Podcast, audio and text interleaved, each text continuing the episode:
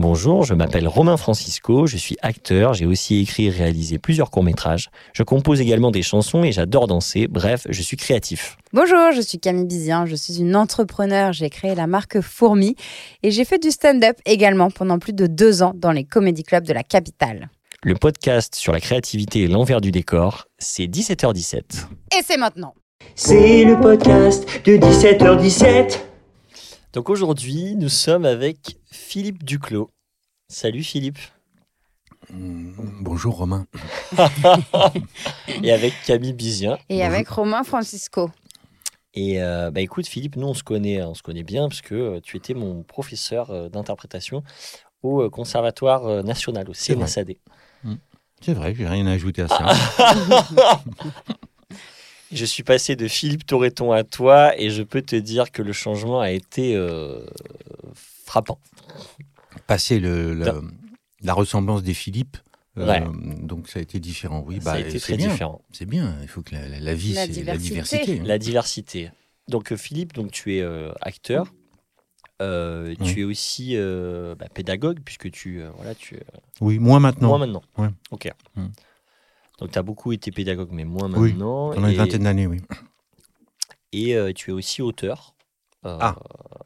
En tout cas, tu as écrit euh, un, un livre. Bah, deux même, j'ai vu sur Wikipédia. Non, non. C'est le même en fait. C'était c'est des erreurs de, De Wikipédia. de l'éditeur. enfin. D'accord. Mais non, un seul. Il y en a un deuxième en préparation, mais euh, j'en ai publié qu'un seul. Donc pour le, le juge et son fantôme. Le juge et son fantôme, voilà.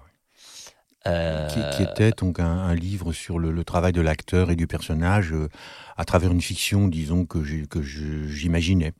Et en partant d'éléments réels qui sont le, mes notes de travail, c'est-à-dire ce que j'avais accumulé comme notes pour écrire le, ce qu'on pourrait appeler le journal du personnage, hmm, donc du, du rôle que je jouais, le juge Robon dans la série Engrenage. dans la série Engrenage, donc. Et puis, d'autre part, des notes de travail aussi que j'avais euh, accumulées concernant mon, mon travail sur ce rôle. Parce que j'ai besoin, ça, on va peut-être en parler le développer, j'en sais rien, mais Bah, j'ai besoin d'écrire euh, beaucoup pour euh, travailler mes rôles. Voilà. Ok. Est-ce que tu peux nous raconter, enfin, parce que c'est quand même, bon, moi je connais l'histoire, mais je Bah, les bonnes histoires, on aime bien les réentendre. Bah oui. Maintenant, je ne sais pas encore. tu tu vas peut-être- Non, mais de, bah, euh, de ce personnage, Ah. de la série Engrenage, de comment comment t'es arrivé sur la série déjà?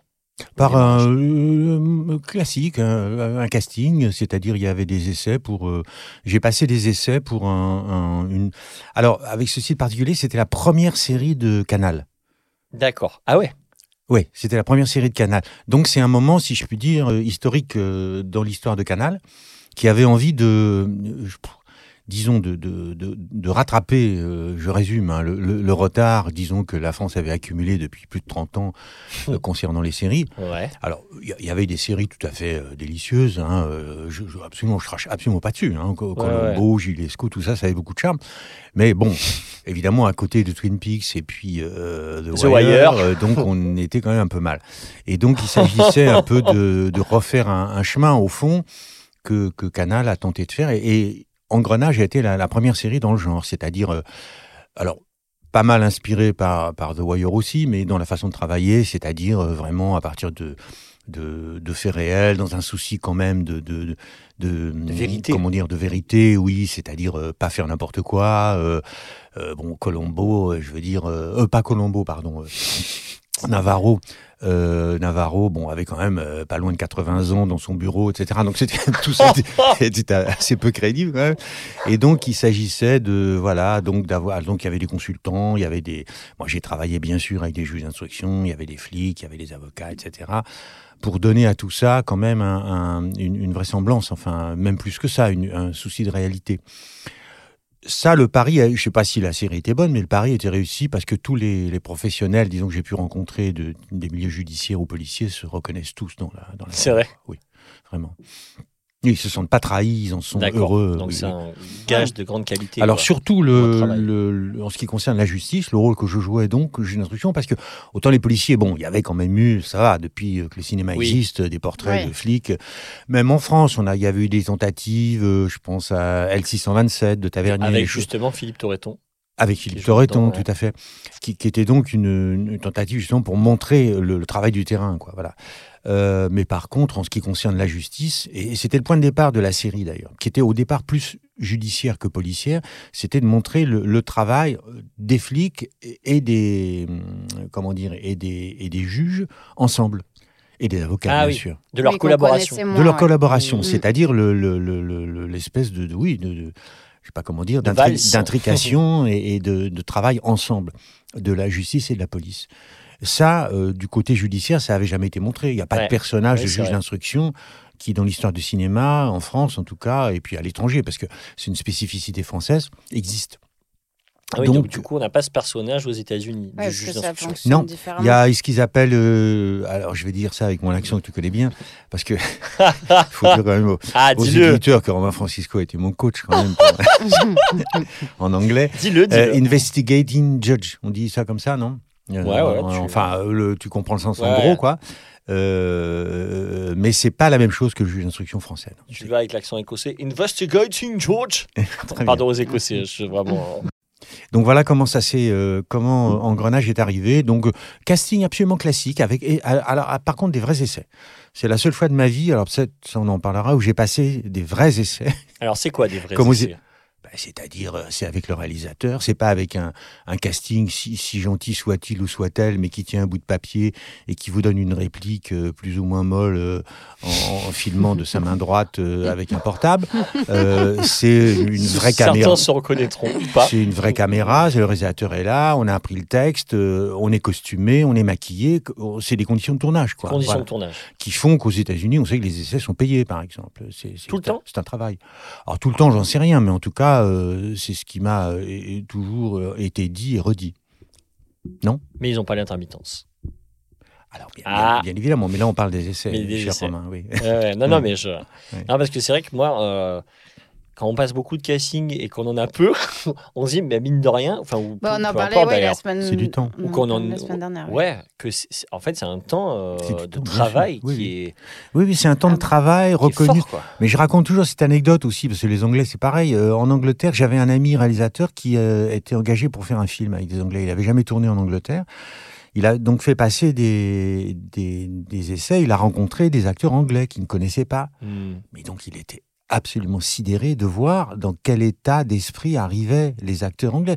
C'était pas comme les rendez-vous français. Bon, c'est un rendez-vous de séduction comme ça. Oui, bon, bonjour, oui, qu'est-ce que vous avez fait? Ah oui, ça j'ai vu, j'ai pas vu, etc. Bon, ça va, on va à manger, c'est à peu près ce niveau-là. quoi. Et puis, c'est charmant, mais bon, euh, les Anglais avaient évidemment lu le, le- le- le- le texte, le scénario. Ils arrivaient avec 20 questions extrêmement pointues sur leur personnage. Ah ouais. Et au terme d'un entretien de une heure, il disait éventuellement à la fin, bon, ok, j'accepte de passer les essais. Ah oui. Donc le rapport est vraiment Mais inversé. complètement complètement. inversé. Euh, Donc mon, mon copain était absolument sidéré par le- le- l'engagement et, le, et le, déjà la, la, la tenue du travail, enfin, euh, voilà. Qui a pas.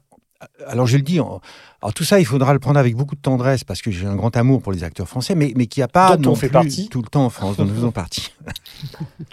Mais, je- mais du coup, euh, je trouve ça hyper intéressant, euh, ce, ce rapport justement euh, à l'acting et aux cultures. Et je crois savoir que tu as vraiment une- une- un vrai amour pour euh, le jeu et le, la culture anglo-saxonne dans le jeu.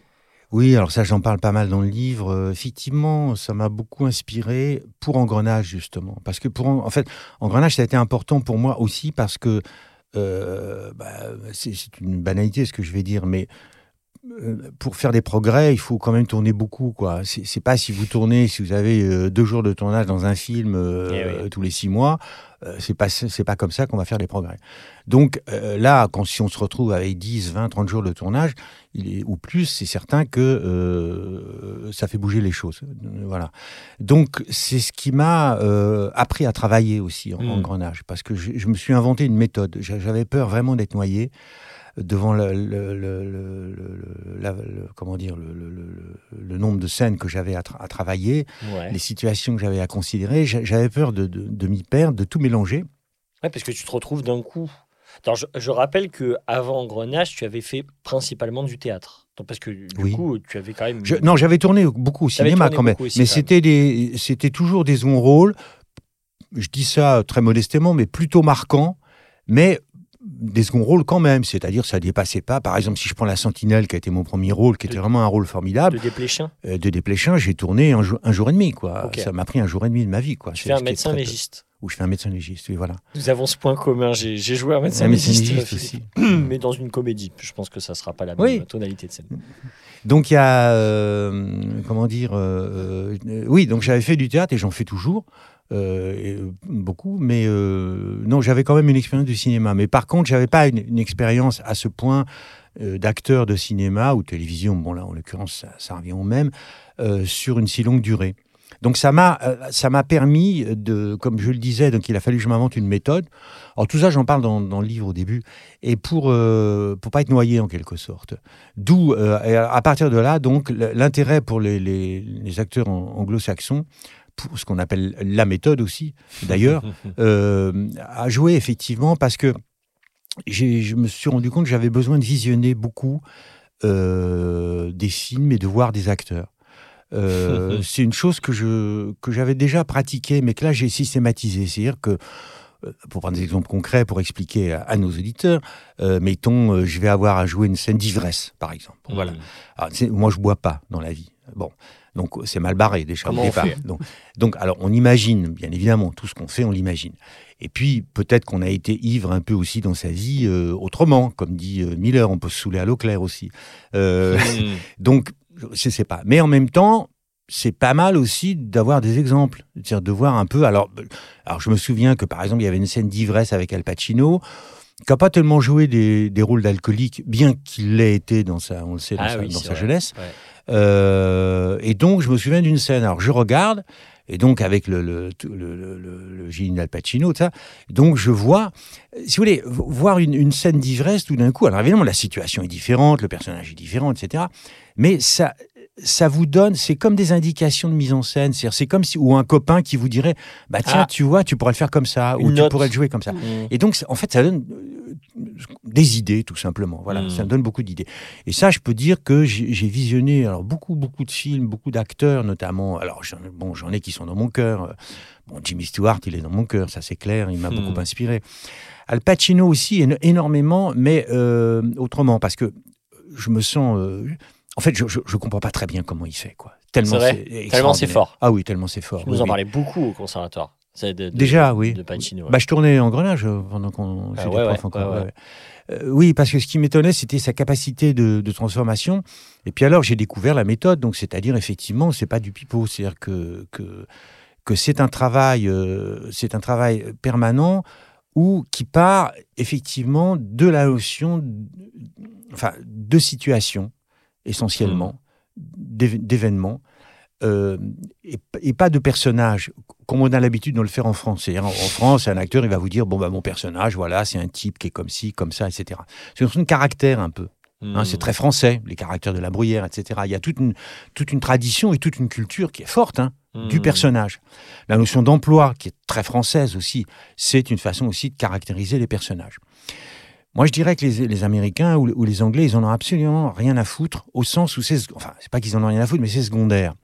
Ils partent toujours euh, de d'actions et de situations, euh, au sens où euh, Claudel au théâtre résume ça très bien.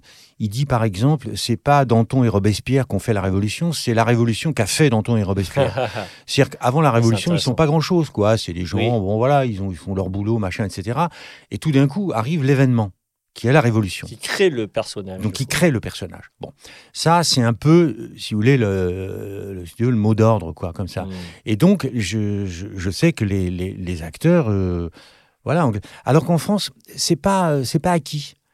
Même la notion de situation, on en parle, bon, etc. Mais euh, si je demande trop à un réalisateur, mais c'est quoi la situation, tout ça, il va, il va, Ah éluder, ouais il va éluder un peu. Ouais, Tu sens ça oui, oui, je le sens, oui, oui, oui, oui.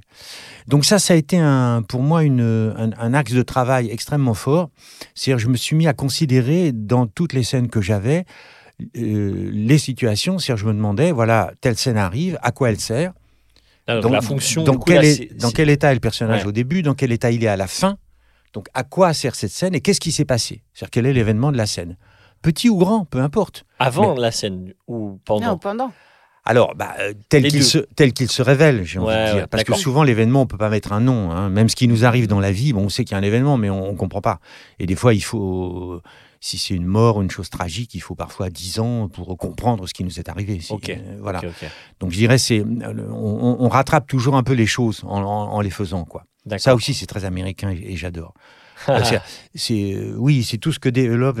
Alors, quelqu'un a parlé généralement de ça, c'est le, le critique Serge Danet, justement, qui aimait aussi beaucoup les, les acteurs euh, américains et qui explique combien il y, a une, une- il y a parfois une mentalité de petit malin en France, c'est-à-dire euh, toujours euh, enfin, avoir une espèce de. de de connaissance de, de son personnage tel qu'on on se fait jamais avoir, euh, qu'on Ah, on, est au-dessus, quelque part, on se place au-dessus du Plus- personnage. plus et- malin, ouais, c'est ça. Plus, Mm. plus malin que le personnage et un peu au-dessus des situations. Et ce qui amène, je- parfois, Ouais. certains acteurs, euh, je, bon, je dis français, mais j'en sais rien, à dire Ouais, mais mon personnage, il pourrait pas faire ça.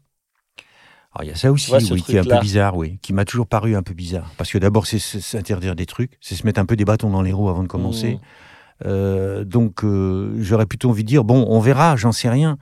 Mais euh, je disais, le petit malin, les, les- non, les acteurs euh, américains, ils n'ont pas peur d'être naïfs, quoi. Prenons, euh, je sais pas, euh, Cary Grant dans La mort aux trousses, il est naïf de bout en bout. Mais Mm. c'est parce qu'il est naïf que le film tourne aussi. C'est parce qu'il il, il, il- il rate, comment dire, il, rattrape l'histoire avec un temps de retard tout le temps. Il est tout le temps en train de courir après quelque chose qu'il ne comprend pas. Et ça, je trouve dans, dans, dans le, c'est une chose d'un d'un point de vue même, je dirais éthique, qui me plaît, qui me touche beaucoup, qui, qui me qui me plaît beaucoup quoi. Cette idée que il n'y a pas à se faire plus grand. Al Pacino, il se fait jamais plus grand que la situation qu'il joue quoi. Hmm. C'est très très étonnant. Si on prend un film comme euh, Denis Brasco, par exemple, où il joue un, un mafieux, bon, bah, il joue, il joue le mafieux, mais c'est un petit peu père, quoi. Enfin, on- il est un peu ridicule, il est vêtu un peu ringard, tout ça. Et puis, quand il apprend que, quand il comprend plutôt qu'il a un rendez-vous et qu'il va se faire flinguer, qu'il va se faire buter par, Mm. euh, par son chef, il y va. Il y va, puis alors avant de partir, il enlève ses bagues comme ça, euh, Hmm. ridicule, il les met dans le machin, il dit à sa femme, tiens, je mets ça, etc. Il dit rien du tout, et puis il y va tranquillement, quoi. Il y a, il y a- il y a un côté comme ça que je, je trouve euh, très très bouleversant chez les, la manière dont, dont- dont les acteurs américains prennent leurs personnages, qui consiste aussi à se, à se laisser faire vraiment par les situations et par ce qui arrive, avant tout. Voilà. Et, et le personnage, il naît, un, il naît un peu de ça, quoi. Voilà. Et est-ce qu'il se laisse aussi faire par le personnage? L'acteur? Ouais. Bah, nécessairement, oui. Oui, nécessairement. Bah, dans mon livre, j'arrête pas de parler de ça, c'est-à-dire que euh, comment le- l'acteur est vampirisé par le, le personnage. Euh, ça m'amusait de développer cette idée-là, mais qui est vraie. Alors dans le livre, j'en fais un peu des caisses parce que, co- comme disait, mais non, comme disait Flaubert, il faut se monter le bourrichon pour écrire. Quoi. Oui, oui. Bah, c'est. Euh, faut- on on exagère amplifie, on- on amplifie. Mais c'est vrai, je, je, je mens pas. Euh, c'est vrai que le- y a une espèce de, de vampirisation qui se fait durant le travail. Alors si le personnage est un personnage important, bien sûr, de, du- du- de l'acteur par, par, le, par le personnage. Mais quand tu, de- quand tu parles de vampirisation, parce qu'on peut, le- euh, on on peut le Oui. voir comme quelque chose de négatif, Oui. est-ce qu'il y a de ça aussi? Non, alors, euh, ce qui m'a beaucoup servi pour comprendre ça, j'a- j'arrivais pas bien, j'étais comme toi, je me posais les questions. Ah, moi, je m'en pose tout le Et temps. ce qui m'a euh, aidé, c'est Lovecraft, l'auteur, que j'avais pas lu au début du. Quand j'ai commencé à écrire mon livre, j'avais pas lu. Et pendant l'écriture, qui s'est étendue quand même pendant deux ans, euh, j'ai lu Lovecraft. Lovecraft, je sais pas si tu le connais, Non, c'est un très grand auteur de donc de de comment dire de, de nouvelles à caractère euh, science-fiction. Mhm. Et donc, euh, euh, la plupart du temps, ces personnages sont littéralement possédés, c'est-à-dire habités par des créatures, soit qui viennent d'une autre planète, Ah, excellent. soit qui viennent de, de régions euh, souterraines, mystérieuses et inconnues de la, de la Terre, euh, Mhm. mais ils vont sortir des eaux, ou ils vont sortir de la terre, ou je ne sais pas quoi, et qui, euh, à la lettre, euh, comment dire, euh, pénètrent dans, le- dans le cerveau, dans, dans le- à l'intérieur de, de quelqu'un, ils en prennent possession et ils agissent. C'est-à-dire que le- la personne qui est possédée par une créature se trouve tout d'un coup transformée. Et cette transformation, elle se fait de deux façons qui sont apparemment contradictoires. D'une part, il est comme euh, euh, étant vampirisé, il est, il se retrouve épuisé, exsangue, sans, il sait plus qui il est, sans volonté, donc quelque chose de négatif si on veut, Ouais. Mais qui est pas très long au fond de ce que vit parfois un acteur quand il travaille un rôle. On rentre chez soi, on, on est épuisé, on peut plus penser à rien, on, on va plus Ouais. parler à, à- à sa femme ou à son copain ou etc. Il y a, il y a quelque chose qui qui se qui va pas bien quoi. Hmm. Et en même temps, en même temps qu'il devient comme ça, le, le personnage dans les romans de Lovecraft, il est animé par une énergie, mais surhumaine littéralement, qui lui permet d'accomplir des prodiges. C'est-à-dire, il y a les deux, quoi. Évidemment, cette énergie, c'est pas la sienne, c'est celle de la créature qui l'habite. Qui l'habite. ouais. Bah, je dirais, alors là, pour moi, c'est à la lettre, c'est ça, pour un acteur. C'est-à-dire que l'énergie qu'un acteur a, sur le plateau de tournage ou sur un plateau de théâtre aussi, cette énergie, elle vient quand même du personnage, c'est-à-dire de, de tout ce travail qui s'est opéré. Alors après, on peut dire, ouais, mais le personnage, ça existe ou je sais pas quoi. Bon, c'est, pas la question, je, m'en fous, disons. Mais en tout cas, elle vient de, elle vient de cette chose qu'on appelle personnage, qu'on travaille et qui, euh, et qui, et qui agit, en- en quelque sorte. Hmm. Donc voilà, en- en- voilà pourquoi je, je trouve que c'est à la fois euh, c'est très positif au, au résultat puisque c'est ce qui permet de jouer. Euh, maintenant, ça a des ça a des aspects négatifs effectivement, c'est qu'on on devient un peu fantomatique. D'où le titre d'ailleurs, le juge et son fantôme, ça vient de ça. C'est le juge c'est le personnage et le fantôme c'est l'acteur quoi. Contrairement à, à ce qu'on dit parfois, euh, euh, le personnage est un fantôme qui vient hanter l'acteur, etc. Ah, C'est l'acteur qui devient fantôme de lui-même C'est- pour laisser la place C'est au l'acteur qui se personnage. fantomatise, c'est-à-dire qui, qui, se, qui, à la lettre, se désincarne pour permettre au personnage de s'incarner. Mais tu sais, si tu te souviens, je ne sais pas si j'en ai parlé au conservateur, mais euh, Jouvet a écrit un livre qui s'appelle Le comédien désincarné. Oui. Hein, oui, bon, oui. voilà. Euh, Donc euh, finalement, en France, mine de rien, oui.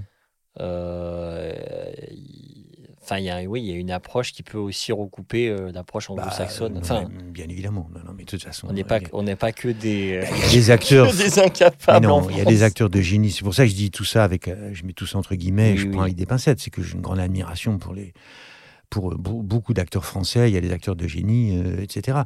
Un autre domaine dont on peut parler aussi à propos du théâtre, c'est la vertu des textes. C'est-à-dire de qu'est-ce que c'est qu'un. Il n'y a, pas de texte au cinéma, hein, c'est du dialogue, comme on le sait. C'est un dialogue, donc ça n'a- ça n'a ça n'a rien à voir. C'est des gens qui causent. euh, à un point tel d'ailleurs qu'on peut vous dire au dernier moment, bon, bah, ça on peut changer. euh, alors, pas Hmm. tous les réalisateurs, hein, mais il y en a qui vont vous dire bon, là, tu peux dire autre chose si tu veux, c'est pas un problème, etc. oui, Alors que euh, sur une pièce de théâtre, c'est impossible, absolument. Enfin, oui, d'autant plus si c'est du théâtre classique. Alors, ou, si c'est euh, du théâtre en classique, on n'en parle même pas. Ou qu'il y a une écriture euh, précise. Euh, voilà, et c'est on y- et même si c'est un auteur, oui, même alors si c'est un auteur vivant, bon, on y va avec des pincettes, on Oui, lui demande, euh, etc. Quoi. Il y a, y a pas cette, il y a cette notion quand même du texte sacré, si, si, Ouais. qui, qui a en, en France quand même, même si on n'est pas euh, croyant et mystique, mais je veux dire le fait de pas y toucher, de vrai. pas l'abîmer, de pas le violer en quelque sorte, c'est une, ça donne une dimension un peu sacrée. Alors que le, le, le scénario, il n'est pas sacré. Le scénario, il est avant tout porteur. D'ailleurs, on dit, on dit pas un texte, on dit un scénario. Donc, il y a déjà l'idée qu'il y, a- qu'il y a des situations là-dedans, qu'il y, a- qu'il y a de la fiction, qu'il y a de la narration, qu'il y a des choses qui sont. euh, Il y a le montage qui va aussi changer euh, les Le choses. rythme. Alors après, oui. Alors ça, c'est le travail du, par contre, du, euh, du, du réalisateur, quoi. Hmm. Mm. Mais c'est vrai qu'au théâtre, le montage se fait en direct. C'est aussi la, la grosse différence euh, où le montage, euh, enfin, quelque part, l'acteur est maître du montage. Alors, il est maître du montage, c'est ce que disait effectivement euh. Bouquet. Il est maître du montage. C'est oui, c'est tout est différent réellement. Je vais prendre un exemple. Mettons que j'ai l'espace, par exemple. Prenons l'espace au théâtre. Hmm. L'espace, l'acteur doit. Si je dois jouer, par exemple, je dis n'importe quoi, euh, je suis dans un désert euh, et je suis en train de mourir de soif. Bon, j'ai à jouer ça comme Mhm. situation au théâtre. Euh, le désert, je vais pas l'avoir. Enfin, je veux dire, Ouais, il va bien falloir que je le recrée dans, dans ma tête et dans mon jeu pour donner l'idée par mon corps, enfin, hein, c'est Mhm. en, ce en quoi le, le corps de l'acteur est promis au théâtre, par mon corps, ce que c'est que la soif, ce que c'est que mourir de soif, et donc ce que c'est qu'un désert. Le metteur en scène peut éventuellement mettre un petit peu de ça sur le plateau, mais ça va pas changer grand-chose. Une petite image de dune. Ouais, une vague image comme Trois ça. grains de sable. Non, c'est à la- c'est à l'acteur donc de prendre ça en charge, si je puis dire. Si au cinéma, qu'est-ce qui va se passer au cinéma? On va me foutre dans un désert. On va réellement me mettre dans un désert. Donc la question de l'espace ne se pose même plus. J'ai pas, j'ai pas à imaginer le désert puisque je l'ai. Ouais. la plupart des films se tournent en, en décor naturel. Et même quand c'est en décor euh, fabriqué, l'illusion, l'impression de réalité est telle que c'est comme si ça se passait dans la réalité. Ça, Mm. ça, je l'ai vécu euh, évidemment de, de nombreuses fois. Comme. Euh, donc, donc tout, tout est différent. Si je prends ce- simplement cet exemple-là pour montrer que le, le, le, le- le travail de l'acteur, effectivement, tu disais, il fait le montage, c'est-à-dire il- il- au théâtre, il, il- il doit un peu tout envelopper. Voilà. Mm. Alors qu'au cinéma, non. Par exemple, un, un- un réalisateur comme Tarkovsky euh, euh, ne voulait absolument pas que les acteurs aient une connaissance profonde du scénario et de, et de l'en- de l'entièreté du film. Ah oui, Il justement. voulait pour pas simplement qu'ils s'intéressent, voilà, Mm. qu'ils s'intéressent à ce qui leur arrive. Point barre. C'est de ça dont il avait besoin et c'était ça qu'il filmait. Donc il leur Mais donnait que leur scène. Non, mais euh, il, il n'aimait pas que l'acteur soit trop soit trop intelligent. Ouais, Euh, Alors notamment, il a eu un tout petit problème dans, dans Solaris à cause de ça. Parce que l'acteur qui jouait le rôle principal, qui était euh, un acteur, tu vois, comme, comme diraient certains acteurs français, tu vois, un petit peu intellectuel comme ça, il voulait vraiment avoir une connaissance, de, de- de- une compréhension, une connaissance. Et ça gênait plus aux entournures euh, Tarkovsky qu'au- qu'autre Ah, chose. c'est quoi. Ouais, oui, c'est intéressant. Parce qu'on peut pas, euh, voilà, euh, euh, comment dire, euh, dire que Tarkovsky n'est pas quelqu'un qui pensait, qui, qui ne pensait pas le cinéma. hein, Mm. le pensait. Mais pour lui, c'était pas le travail de l'acteur. C'est le travail de l'acteur. En ce sens, il était sûrement américain. C'est-à-dire, c'était effectivement le travail de, de- encore une fois, des, des- des situations et du rôle, quoi. Après, si euh, Pacino, tu lui proposes un scénario sans lui donner tout, euh, je pense qu'il va pas kiffer quoi. Non, mais je pense qu'il y avait, oui, c'est ça, il y avait tout, Non. mais c'est de pas trop savoir les, Voilà. les enjeux et Voilà. les. Ah oui, d'accord. que, que cette, euh, que cette intelligence du tout ne, ne, ne vienne pas en quelque sorte euh, Parasiter. euh, en- oui, enlever de la, de la force à, Mm. à la- à la- encore une fois l'incarnation du rôle et, et de- et de, et des situations. Ok. Et, euh, et du coup, bah, vu qu'on est sur le théâtre et cinéma, est-ce que Oui. toi, tu as d'autres choses à partager sur euh, la- différence euh, bah, de la façon de jouer du... Bon, après, au-delà du fait qu'effectivement, au cinéma, on est dans une intimité, il y a un micro. Mm. Euh, au théâtre, il faut... Après, il y a de plus en plus de pièces de théâtre avec micro Oui. aussi, d'ailleurs. Oui, mais oui. Mais qu'est-ce que tu... Ouais, qu'est-ce que tu peux dire euh, Il y a beaucoup de choses à dire, hein, je pense, mais... Oui. Bah oui, comme j'ai fait allusion, bon, j'ai pris l'exemple de l'espace, mais on pourrait prendre des exemples, on pourrait prendre De une, tout, une ouais. infinité d'exemples, et tout opposé euh, terme à terme, Ouais. quoi. euh, euh, comment dire Déjà, la question du théâtre, qui, qui est celle qui consiste à refaire les choses, Oui. est, est absolument terrible, quoi. Ça n'existe pas au cinéma. Au cinéma, on refait une fois, deux fois, cinq fois, dix fois éventuellement, ou plus si, si le Hmm. réalisateur ou la réalisatrice est un peu, un peu stressé comme ça. ou- voilà. Mais, euh, Mais c'est des exceptions. Mais et après, c'est fini. C'est tourné, c'est tourné, In ouais. the box, hein, c'est comme ça Ouais. qu'ils disent. ouais. Et, et c'est dans la boîte et on n'en parle plus, quoi. Et c'est Mm. fini. Et ce sera là pour l'éternité. Enfin, je mets ça entre guillemets, bien sûr. Mais, Mais- mais ce sera là toujours, dans la boîte, quoi. Ah ouais. c'est fait. C'est fait. Alors qu'au théâtre, c'est jamais fait. Putain, c'est tout le temps à refaire. Alors, comment, ouais. Ah bah, ça, c'est le tra... bah, Vitesse disait, c'est le chien dent du théâtre, mais c'est ça, c'est l'art. Il disait, c'est l'art du refaire. Effectivement, c'est dans le refaire que qu'il se passe quelque chose, qui a une technique aussi, qui tout d'un coup est nécessaire pour l'acteur euh, de théâtre, donc, euh, et qui n'est pas nécessaire au cinéma. Euh, le, le souci du refaire n'est pas, euh, n'est pas, n'est pas du tout euh, celui de l'acteur de cinéma. Voilà. Et tu penses qu'il y a des, des acteurs ou des actrices qui sont plus doués dans l'un, dans l'autre, ou un très bon acteur, une très bonne actrice dans l'un peut être très bon dans l'autre? Oui, ou les deux, ou être, ou être bon partout. Oui, oui, je pense que oui, oui, ça peut exister. Ça peut exister. Il y a des, effectivement des grands acteurs de, de théâtre qui ont pu ne pas être très bons au cinéma. euh. Et alors, in- inversement, c'est différent parce que autant l'art du théâtre aussi, bon, là, le, le cinéma, bon, l'apprentissage du cinéma, qu'est-ce que je te dise Bon, bah, J'allais dire, il n'y en a pas, mais euh, ça s'apprend. Si on est doué, ça s'apprend, ça s'apprend très vite, quoi. Je veux dire, en, une journée, c'est fait. Ce qu'il y a à apprendre techniquement, il n'y a rien. Ah, tu veux dire le placement cinéma. par rapport à la caméra et. euh, c'est- rien. oui, alors si- qu'au alors théâtre, Ouais.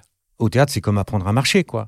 Il faut tout apprendre. Il faut apprendre à respirer, il faut apprendre à marcher, il faut apprendre à regarder, et ça prend dix ans, quoi. Je Tu parle que Ça d'apprentissage. prend pas 10 ans pour euh, tourner dans un film? Tu rigoles, ça prend... non, ça prend rien. Ce qui fait que des gens qui, n'ont- qui ne sont pas professionnels peuvent d'un coup se révéler dans un rôle au, Au cinéma, bah, euh, bah, l'histoire du cinéma pullule d'exemples de, Ouais. de ça, oui. Y compris, alors évidemment, l'utilisation des, des gens pas professionnels. Et puis Pasolini qui disait, bon, hein, au cinéma, un chien est un très bon acteur. Euh, Au théâtre aussi. Hein. non, mais Bah, non. au théâtre, Bah, c'est plus dur. mais non. euh, ça veut dire C'est- qu'un chien, mais tous non, les un- soirs, il va pas faire la même chose. C'est Voilà. vrai, mais tu fous un animal sur scène, par contre, ça bouffe l'attention, c'est voilà. l'enfer. Et puis il fait jamais la même chose et même s'il est dressé, il se bouffe l'attention. Et donc non non, c'est pas un- je pense pas que ce soit un bon acteur euh, du tout au- souhaitable, je dirais au, au- au théâtre. Hmm. Alors qu'au cinéma, selon la loi que ce qui arrive une fois si c'est intéressant, c'est fixé Oui, pour On toujours. l'a. Et bon, ben là. voilà, lâchons un, lâchons un, lâchons un animal, pourquoi pas, euh, et filmons-le. Et donc, euh, ce, que, ce que je peux te donner comme exemple, c'est vraiment, euh, c'est c'est vraiment infini. Au, au- euh, le, le théâtre, c'est un art aussi, on, est, on se sent enfermé, je trouve. Enfin, moi, je me suis toujours senti très, très enfermé. Bah, déjà, on répète dans le noir. on répète dans le noir, en, toute la On journée. euh, alors si c'est l'hiver, on arrive, bon, euh, voilà, et Ouais. puis on sort, il fait nuit. Enfin, il y a quelque chose. Le, le- le cinéma, c'est quand même à l'air libre, quoi. C'est-à-dire, Ouais. il y a quelque chose. Si on tourne dans des décors naturels, on est dans un café, dans un cimetière, dans la rue, Hmm. un petit peu en studio, tout ça, tout ça est pour moi très joyeux. Euh, je suis plus joyeux au cinéma qu'au côté. Moi aussi. Je me sens plus joyeux. Alors maintenant, la, jouissance aussi est très grande au théâtre, mais euh, c'est là-dessus complètement différent. Donc c'est pas la, c'est pas la même vie, quoi. Au théâtre, on sait qu'on pendant euh, déjà deux mois, on va répéter, comme son nom l'indique, on va refaire la même chose. C'est éprouvant, c'est éprouvant. Il y a beaucoup de jours on n'a pas envie. Alors qu'au cinéma, ça se renouvelle tout le temps. Euh, Ouais. les, les scènes changent, les situations bougent, et, et ça, c'est plutôt euh, vivant. Oui, et puis le personnage avance. Enfin, il a un début et une fin. euh, c'est pas Oui, cet éternel recommencement comme Mm, au mm. théâtre où c'est reparti pour un tour. euh.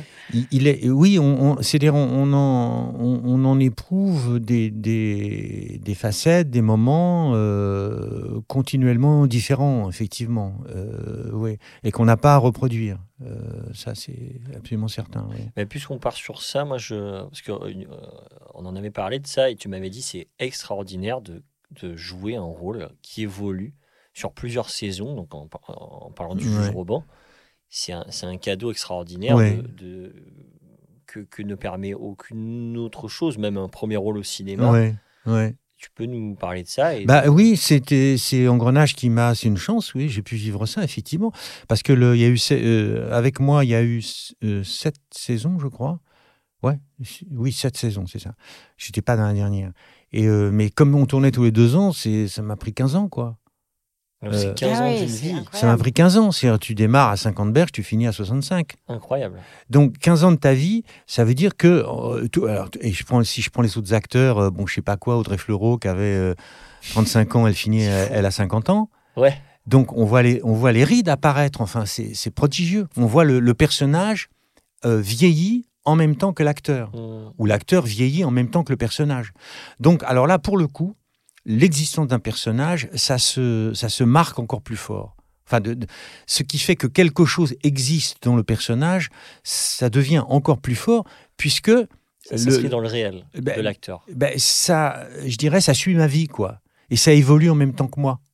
Euh, C'est-à-dire, si je suis malade, le personnage, bon, bah, mettons que je sois pas en forme du tout, ce qui m'est pas arrivé. Jamais, jamais. Euh, jamais, jamais. sentez de faire. Mais, mettons, euh, tout ça va. Tout, si je perds tous mes cheveux, par exemple, d'un seul coup, bah, le personnage on va n'en perdre. parle pas. va- le personnage va perdre tous ses cheveux, etc., etc. Et donc, euh, et, et- et je dirais toutes les, les transformations de, de vie qui sont les nôtres. Euh, Mais on le voit dans certaines séries, notamment pour des- les femmes, euh, quand elles des actrices euh, qui tombent enceintes, souvent Ah oui. le- la grossesse peut être ou pas euh, intégrée Intégré dans la série. rôle, ouais. C'est Mm, assez mm. amusant d'ailleurs quand ça ne l'est pas intégré et que du coup elle déboule avec des sacs à main géants pour cacher et qu'elles sont cadrées euh, ouais, très près. ouais, ouais, ouais. Mais oui, oui, c'est amusant de voir. Alors ça, c'est une expérience effectivement de vie qui est absolument, euh, qui est absolument incroyable. Et donc, euh, c'est pour le coup, c'est aussi c'est euh, parce qu'on me demande souvent bon que- comment quel est le rap. On me demande de parler du rapport entre l'acteur et le personnage. Alors l'image que je prends toujours, euh, c'est que je dirais, c'est comme quand on vit avec, c'est comme un couple, quoi. C'est comme quand on vit avec quelqu'un, euh, la, la personne avec qui on vit, on, quand, quand on n'est pas avec elle, cette personne, on, on va pas y penser tout le temps. Et elle a sa propre vie. Mais on y va, on va pas y penser tout le temps, bien évidemment. Voilà. Mais par contre, elle est dans notre vie. Euh, vous voulez, dans notre cœur, je sais pas quoi, mais elle est dans notre vie. Elle est là. Elle occupe une place. Si- C'est ça, euh, comme on dit, vivre avec quelqu'un. Bah, je dirais entre l'acteur et le personnage, mais c'est à la lettre la même chose. Je peux dire qu'avec, j'ai vécu pendant 15 ans avec Roban. Hmm. Parce que je, ce qui était étonnant, quand on reprend alors un, personnage comme ça, ce qu'offre la série, et, et qui finalement qu'on peut pas avoir au cinéma, c'est que, on, euh, par exemple, deux ans plus tard, j'ai j'ai toujours tourné dans le même décor Ouais. pendant 15 ans. J'ai toujours eu le même costume pendant 15 ans. Donc j'arrivais, et c'était absolument extraordinaire de, de, de renfiler le costume, de me retrouver dans le décor, le corps immédiatement se, se disposait différemment. Ah ouais. Ah oui. Et et là, bon, je ne suis pas mystique comme ça, hein, je dirais, mais il y avait réellement quelque chose qui se reproduisait, euh, qui repartait, je dirais, chaque saison, et qui était donc, alors, comment appeler ça autrement que la, la vie du personnage Enfin, cette chose qui, qui était née, euh, inscrite euh, dans le jeu, et qui, et qui réapparaissait, je dirais, comme par magie aussi, euh, au bout de deux ans, simplement en enfilant le costume et en se retrouvant dans, dans, un, dans un décor. Ça, c'est très étonnant. Oui, la mémoire du corps qui. Mais Elle- tu ne le convoquais pas, ça se faisait. Quelque chose. Alors, ce qui se convoquait, c'était que je travaillais quand même, Oui, et qu'il y avait chaque Mm. saison, il y avait quand même toujours des situations très différentes à, à aborder, mais euh, quelque chose, malgré tout, arrivait dans, dans une espèce de, de- de- presque d'automatisme, je dirais. Oui. Et tu avais l'impression d'avoir un autre corps, du coup? Bah, comme un acteur euh, habité par un personnage, faut pas charrier. On devient. De toute façon, de- la notion de devenir, on devient. Enfin, euh, je parle pas mal de ça dans le livre aussi. Euh, comment dire C'est que euh, c'est la notion de devenir, bah, c'est Deleuze, hein, Deleuze, Guattari, tout ça, bon, en philo. Enfin, ce concept-là, il est, il est pour l'acteur, il est formidable pour comprendre ce qui se passe. C'est que entre l'acteur et le personnage. Le, le personnage ne devient, euh, comment dire, l'acteur ne devient pas son personnage. il n'y a pas une métamorphose complète. Hmm. C'est impossible. Je ne deviens pas Hamlet. Euh, je vais Mhm. pas de- ou sinon, je suis complètement fou. Hein. Donc, qu'est-ce qui se passe alors? En même temps, il y a bien une transformation qui s'opère. Mais c'est euh, le concept de devenir, c'est ça. C'est entre le entre le- ce qu'on est et la chose qu'on devient, il y a un intervalle. Donc, le corps, en quelque sorte, euh, en, en se rapprochant de quelque chose, hein, comme, comme la, je dirais, la- on- comme on dit, la, la guêpe ou qui, qui se rapproche de la fleur, elle Mhm. devient fleur en quelque sorte. Hein. Il y, a un- il y a un mouvement comme ça, mais, mais qui est double. hein. L'acteur va vers le personnage, tend à devenir quelque chose d'autre, mais le personnage aussi se transforme. C'est-à-dire, il prend la couleur de l'acteur, comme un Mhm. caméléon. Donc, il y a, il y a une, une espèce de. C'est dans la proximité que quelque chose devient, tend Une alchimie qui tend se à se, à, se, à se métamorphoser. Mais bien évidemment, il n'y a jamais de métamorphose euh, complète et, et véritable. Ça, ça n'existe pas. Donc, c'est dans cet intervalle-là, et c'est dans ce mouvement aussi de, de- permanent qui consiste à aller vers, à se retirer parfois, à revenir, euh, où l'acteur est tantôt plus en distance ou plus- tantôt plus en accord avec, euh, avec ce qu'il est, qu'il est censé jouer, que ce que qu'est le ce qu'on appelle le, à mon sens l'incarnation. C'est ça quoi. Mm. Pas- c'est pas autre chose. C'est ce mouvement là en quelque sorte. Euh, voilà comment je me je me représente les choses Et, et sur. euh, ça, franchement, c'est ouais, c'est passionnant. J'adore- parler de ça. Et merci pour tout ce que tu nous partages. oh mais c'est avec joie C'est un, c'est un bonheur. non, mais et sur la notion, parce que du coup, ça me fait penser, je pense à ça, la notion de lâcher prise, parce que j'entends beaucoup ça. Ouais. J'ai beaucoup entendu ça euh, dans le jeu. Lâche prise, Coco, lâches prise. Qu'est-ce que ça t'évoque, toi que, que- Bah, ça m'évoque ça, c'est-à-dire qu'effectivement, sans, lâcher prise, il y a pas de, on peut pas s'approcher de quelque chose d'étrange, d'étranger et de différent, ce qui est un personnage, par définition. hein. Sinon, euh, si c'est comme moi, c'est pas intéressant. Si un personnage c'est moi, alors ça peut exister, ça peut être intéressant, mais c'est compliqué. Par exemple, Vitesse a expliqué que dans Manu chez Maud, il avait été obligé de jouer le rôle de Vitesse un peu, quoi, parce que Romer avait réécrit, il avait inventé un personnage joué par Vitesse et il, il s'était servi de conversations réelles qu'il avait eues avec Vitesse, de mots, donc de choses qu'il avait dites, qu'il avait entendues, qu'il avait notées. Et c'était ça que Vitesse avait à jouer. Et donc il expliquait que Du coup, ça devenait très très compliqué. De jouer soi-même. Mais oui, parce qu'il il fallait bien qu'il y ait un personnage, c'est une certaine distance entre lui et lui en quelque Ouais, sorte. quoi. une version fictive de lui pour arriver à la jouer. Voilà. Et il a, il a réussi du coup comme Ah, il ça est magnifique, oui. je C'est vrai Ah oui, la scène est extraordinaire. Tu as pas vu Manu Non, chez Maud. Ah, il faut Non, voir faut- ce film, c'est Ah, très très beau. excellent. Tu, tu as pas vu non, Non plus. Ah, il faut voir ça. oui. C'est très très beau. oui. Ah. C'est un des Je plus beaux films d'Eric Romer, vraiment. Noté. Et donc, euh, tu dis parler de lâcher prise, ben oui, euh, il y, a, il y a bien, il faut bien lâcher pour que quelque chose, euh, euh, comment dire, euh, euh, se, se déplace en, en quelque Mm. sorte vers, euh, vers. C'est comme un, c'est comme un bateau, j'irais, qui irait, qui vers, une île, hein, une île étrangère, comme ça, une chose qu'on ne connaît pas. L'île, ce serait le personnage, disons, et puis le, le- le bateau, ce serait l'acteur. Donc, euh, pour que le, le- bateau arrive vers, je dis pas dans l'île, hein, mais vers l'île, s'en rapproche, il faut bien lâcher prise. Il faut se laisser porter par le courant. Il faut. Et le euh, courant, ça peut être les partenaires. Alors le courant, c'est tout, bien sûr. C'est les partenaires, c'est La euh, situation, c'est le rôle, c'est la situation, c'est tout ce qui nous entraîne à la, à la lettre, quoi.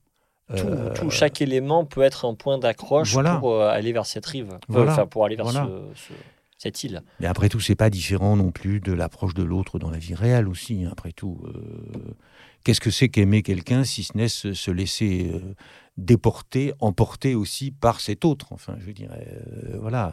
Donc c'est un- c'est un peu sans mythifier les choses. Il y a ce côté histoire d'amour entre l'acteur et le personnage. Je dirais, on se laisse effectivement, on se laisse faire aussi par euh, par le personnage. Donc tout ça, c'est du lâcher prise, bien évidemment. Oui. Et il y a eu des moments où tu dis, putain, mais je- justement, je me sens, je sens un blocage ou euh, sur certains rôles, tu vois, où tu dis, putain, là, je. Parce Oui. que- et comment tu, comment tu veux justement, euh, parce que tu vois, ce- cette notion, cette notion de lâcher prise, parfois on peut dire, bon, mais c'est facile de se dire, bah, allez, lâche prise, mais quand il y y a résistance, comment euh, casser la résistance, comment laisser le bateau partir? C'est un mélange. Alors, je me suis amusé à. je rac- Il y a un épisode dans le livre. euh, je sais que tu l'as lu, donc si tu Ouais. t'en souviens. Et je recommande que- vraiment ce livre. Euh, euh, c'est que, et c'est une chose alors qui m'est arrivée, mais au théâtre et quand j'étais très très très très très jeune. Mais je l'ai, alors je l'ai un peu romancé si, si tu veux dans, dans le livre, mais donc elle, elle- elle reste réelle, c'est-à-dire où l'acteur donc qui joue euh, juge Roban, dans- dans- qui est un acteur, c'est pas moi. hein. Donc, suis- tu as, fictionné également euh, dans ah le, bah oui, dans l'acteur est fictionné. Il y a des choses qui sont de moi que j'ai pris dans mes notes et des choses qui sont pas de moi du tout que je- que j'ai inventées Enfin, Hmm. ou que j'ai amplifié, hein, comme, Et ça- on, comme on le disait tout à l'heure. Et donc, il y a un moment où le personnage, il n'arrive plus à jouer complètement. Il, est- il est là, il est vraiment comme une merde dans le studio. Il est, il, c'est, c'est mauvais. Il sent que le réalisateur, au bout d'un moment, dit Bon, coupez, ouais, on- non, ça va, j'ai, j'ai- tout ce qu'il faut, Et en fait, coupez, euh, etc. Et euh, on sait que c'est la cata, quoi. Donc, on se, re- on se retrouve malheureux comme un chien dans un coin du studio, en train de regarder les gens qui vont peut-être vous faire un compliment, mais non, personne ne vous regarde, etc. Et pourquoi, L'horreur. pourquoi on est à ce niveau-là d'horreur aussi? Ça, c'est une vraie question. Pourquoi, à ce point-là, euh, on, on peut ressentir une souffrance quand on n'y arrive pas? Oh, bah, écoute, euh, Parce c'est vraiment, c'est un- une a- douleur, oui, parce que bah, j'en sais rien. c'est vraiment propre aux acteurs et aux actrices. Bah, Euh, après, ça, ça, c'est un peu dans la vie. Euh, Dès que tu n'arrives pas à quelque chose, tu es vexé, t'es... Mais là, il y a- ton ego. Mais là, comme l'ego, comme euh, c'est l'instrument, euh, enfin, je sais pas, il y a un truc qui est de. Oui. Je saurais pas te répondre très, euh, assez précisément à cette question. Tu as, raison d'insister, il y a quelque chose de particulièrement douloureux là-dedans et qui regarde le travail de l'acteur, effectivement. C'est que euh, c'est euh, y a une espèce d'impuissance. Euh, euh, alors, il y a ce que tu dis, il y a, que- il y a l'impuissance simplement euh, à Ouais. faire ce qu'on a envie de faire Oui. est déjà en soi une souffrance, mais elle est dans le travail de l'acteur. Est, euh, euh, sur multiplier. Alors pour des raisons que je peux pas- je peux pas euh, tout à fait analyser là. Et donc euh, donc il est dans cette douleur là.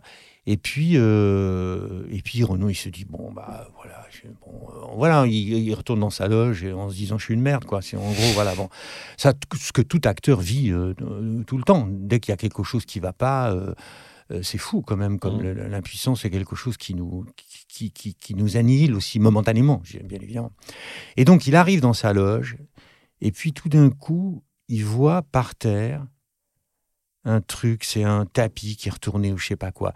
Et donc il y a une espèce de, de, de, truc bizarre qui se passe, une espèce d'alchimie qui se produit entre cette chose qu'il aperçoit qui est neutre, qui n'a pas d'âme, qui est un bout, c'est une chose quoi. C'est quelque chose qui est posé comme ça là sur le sol.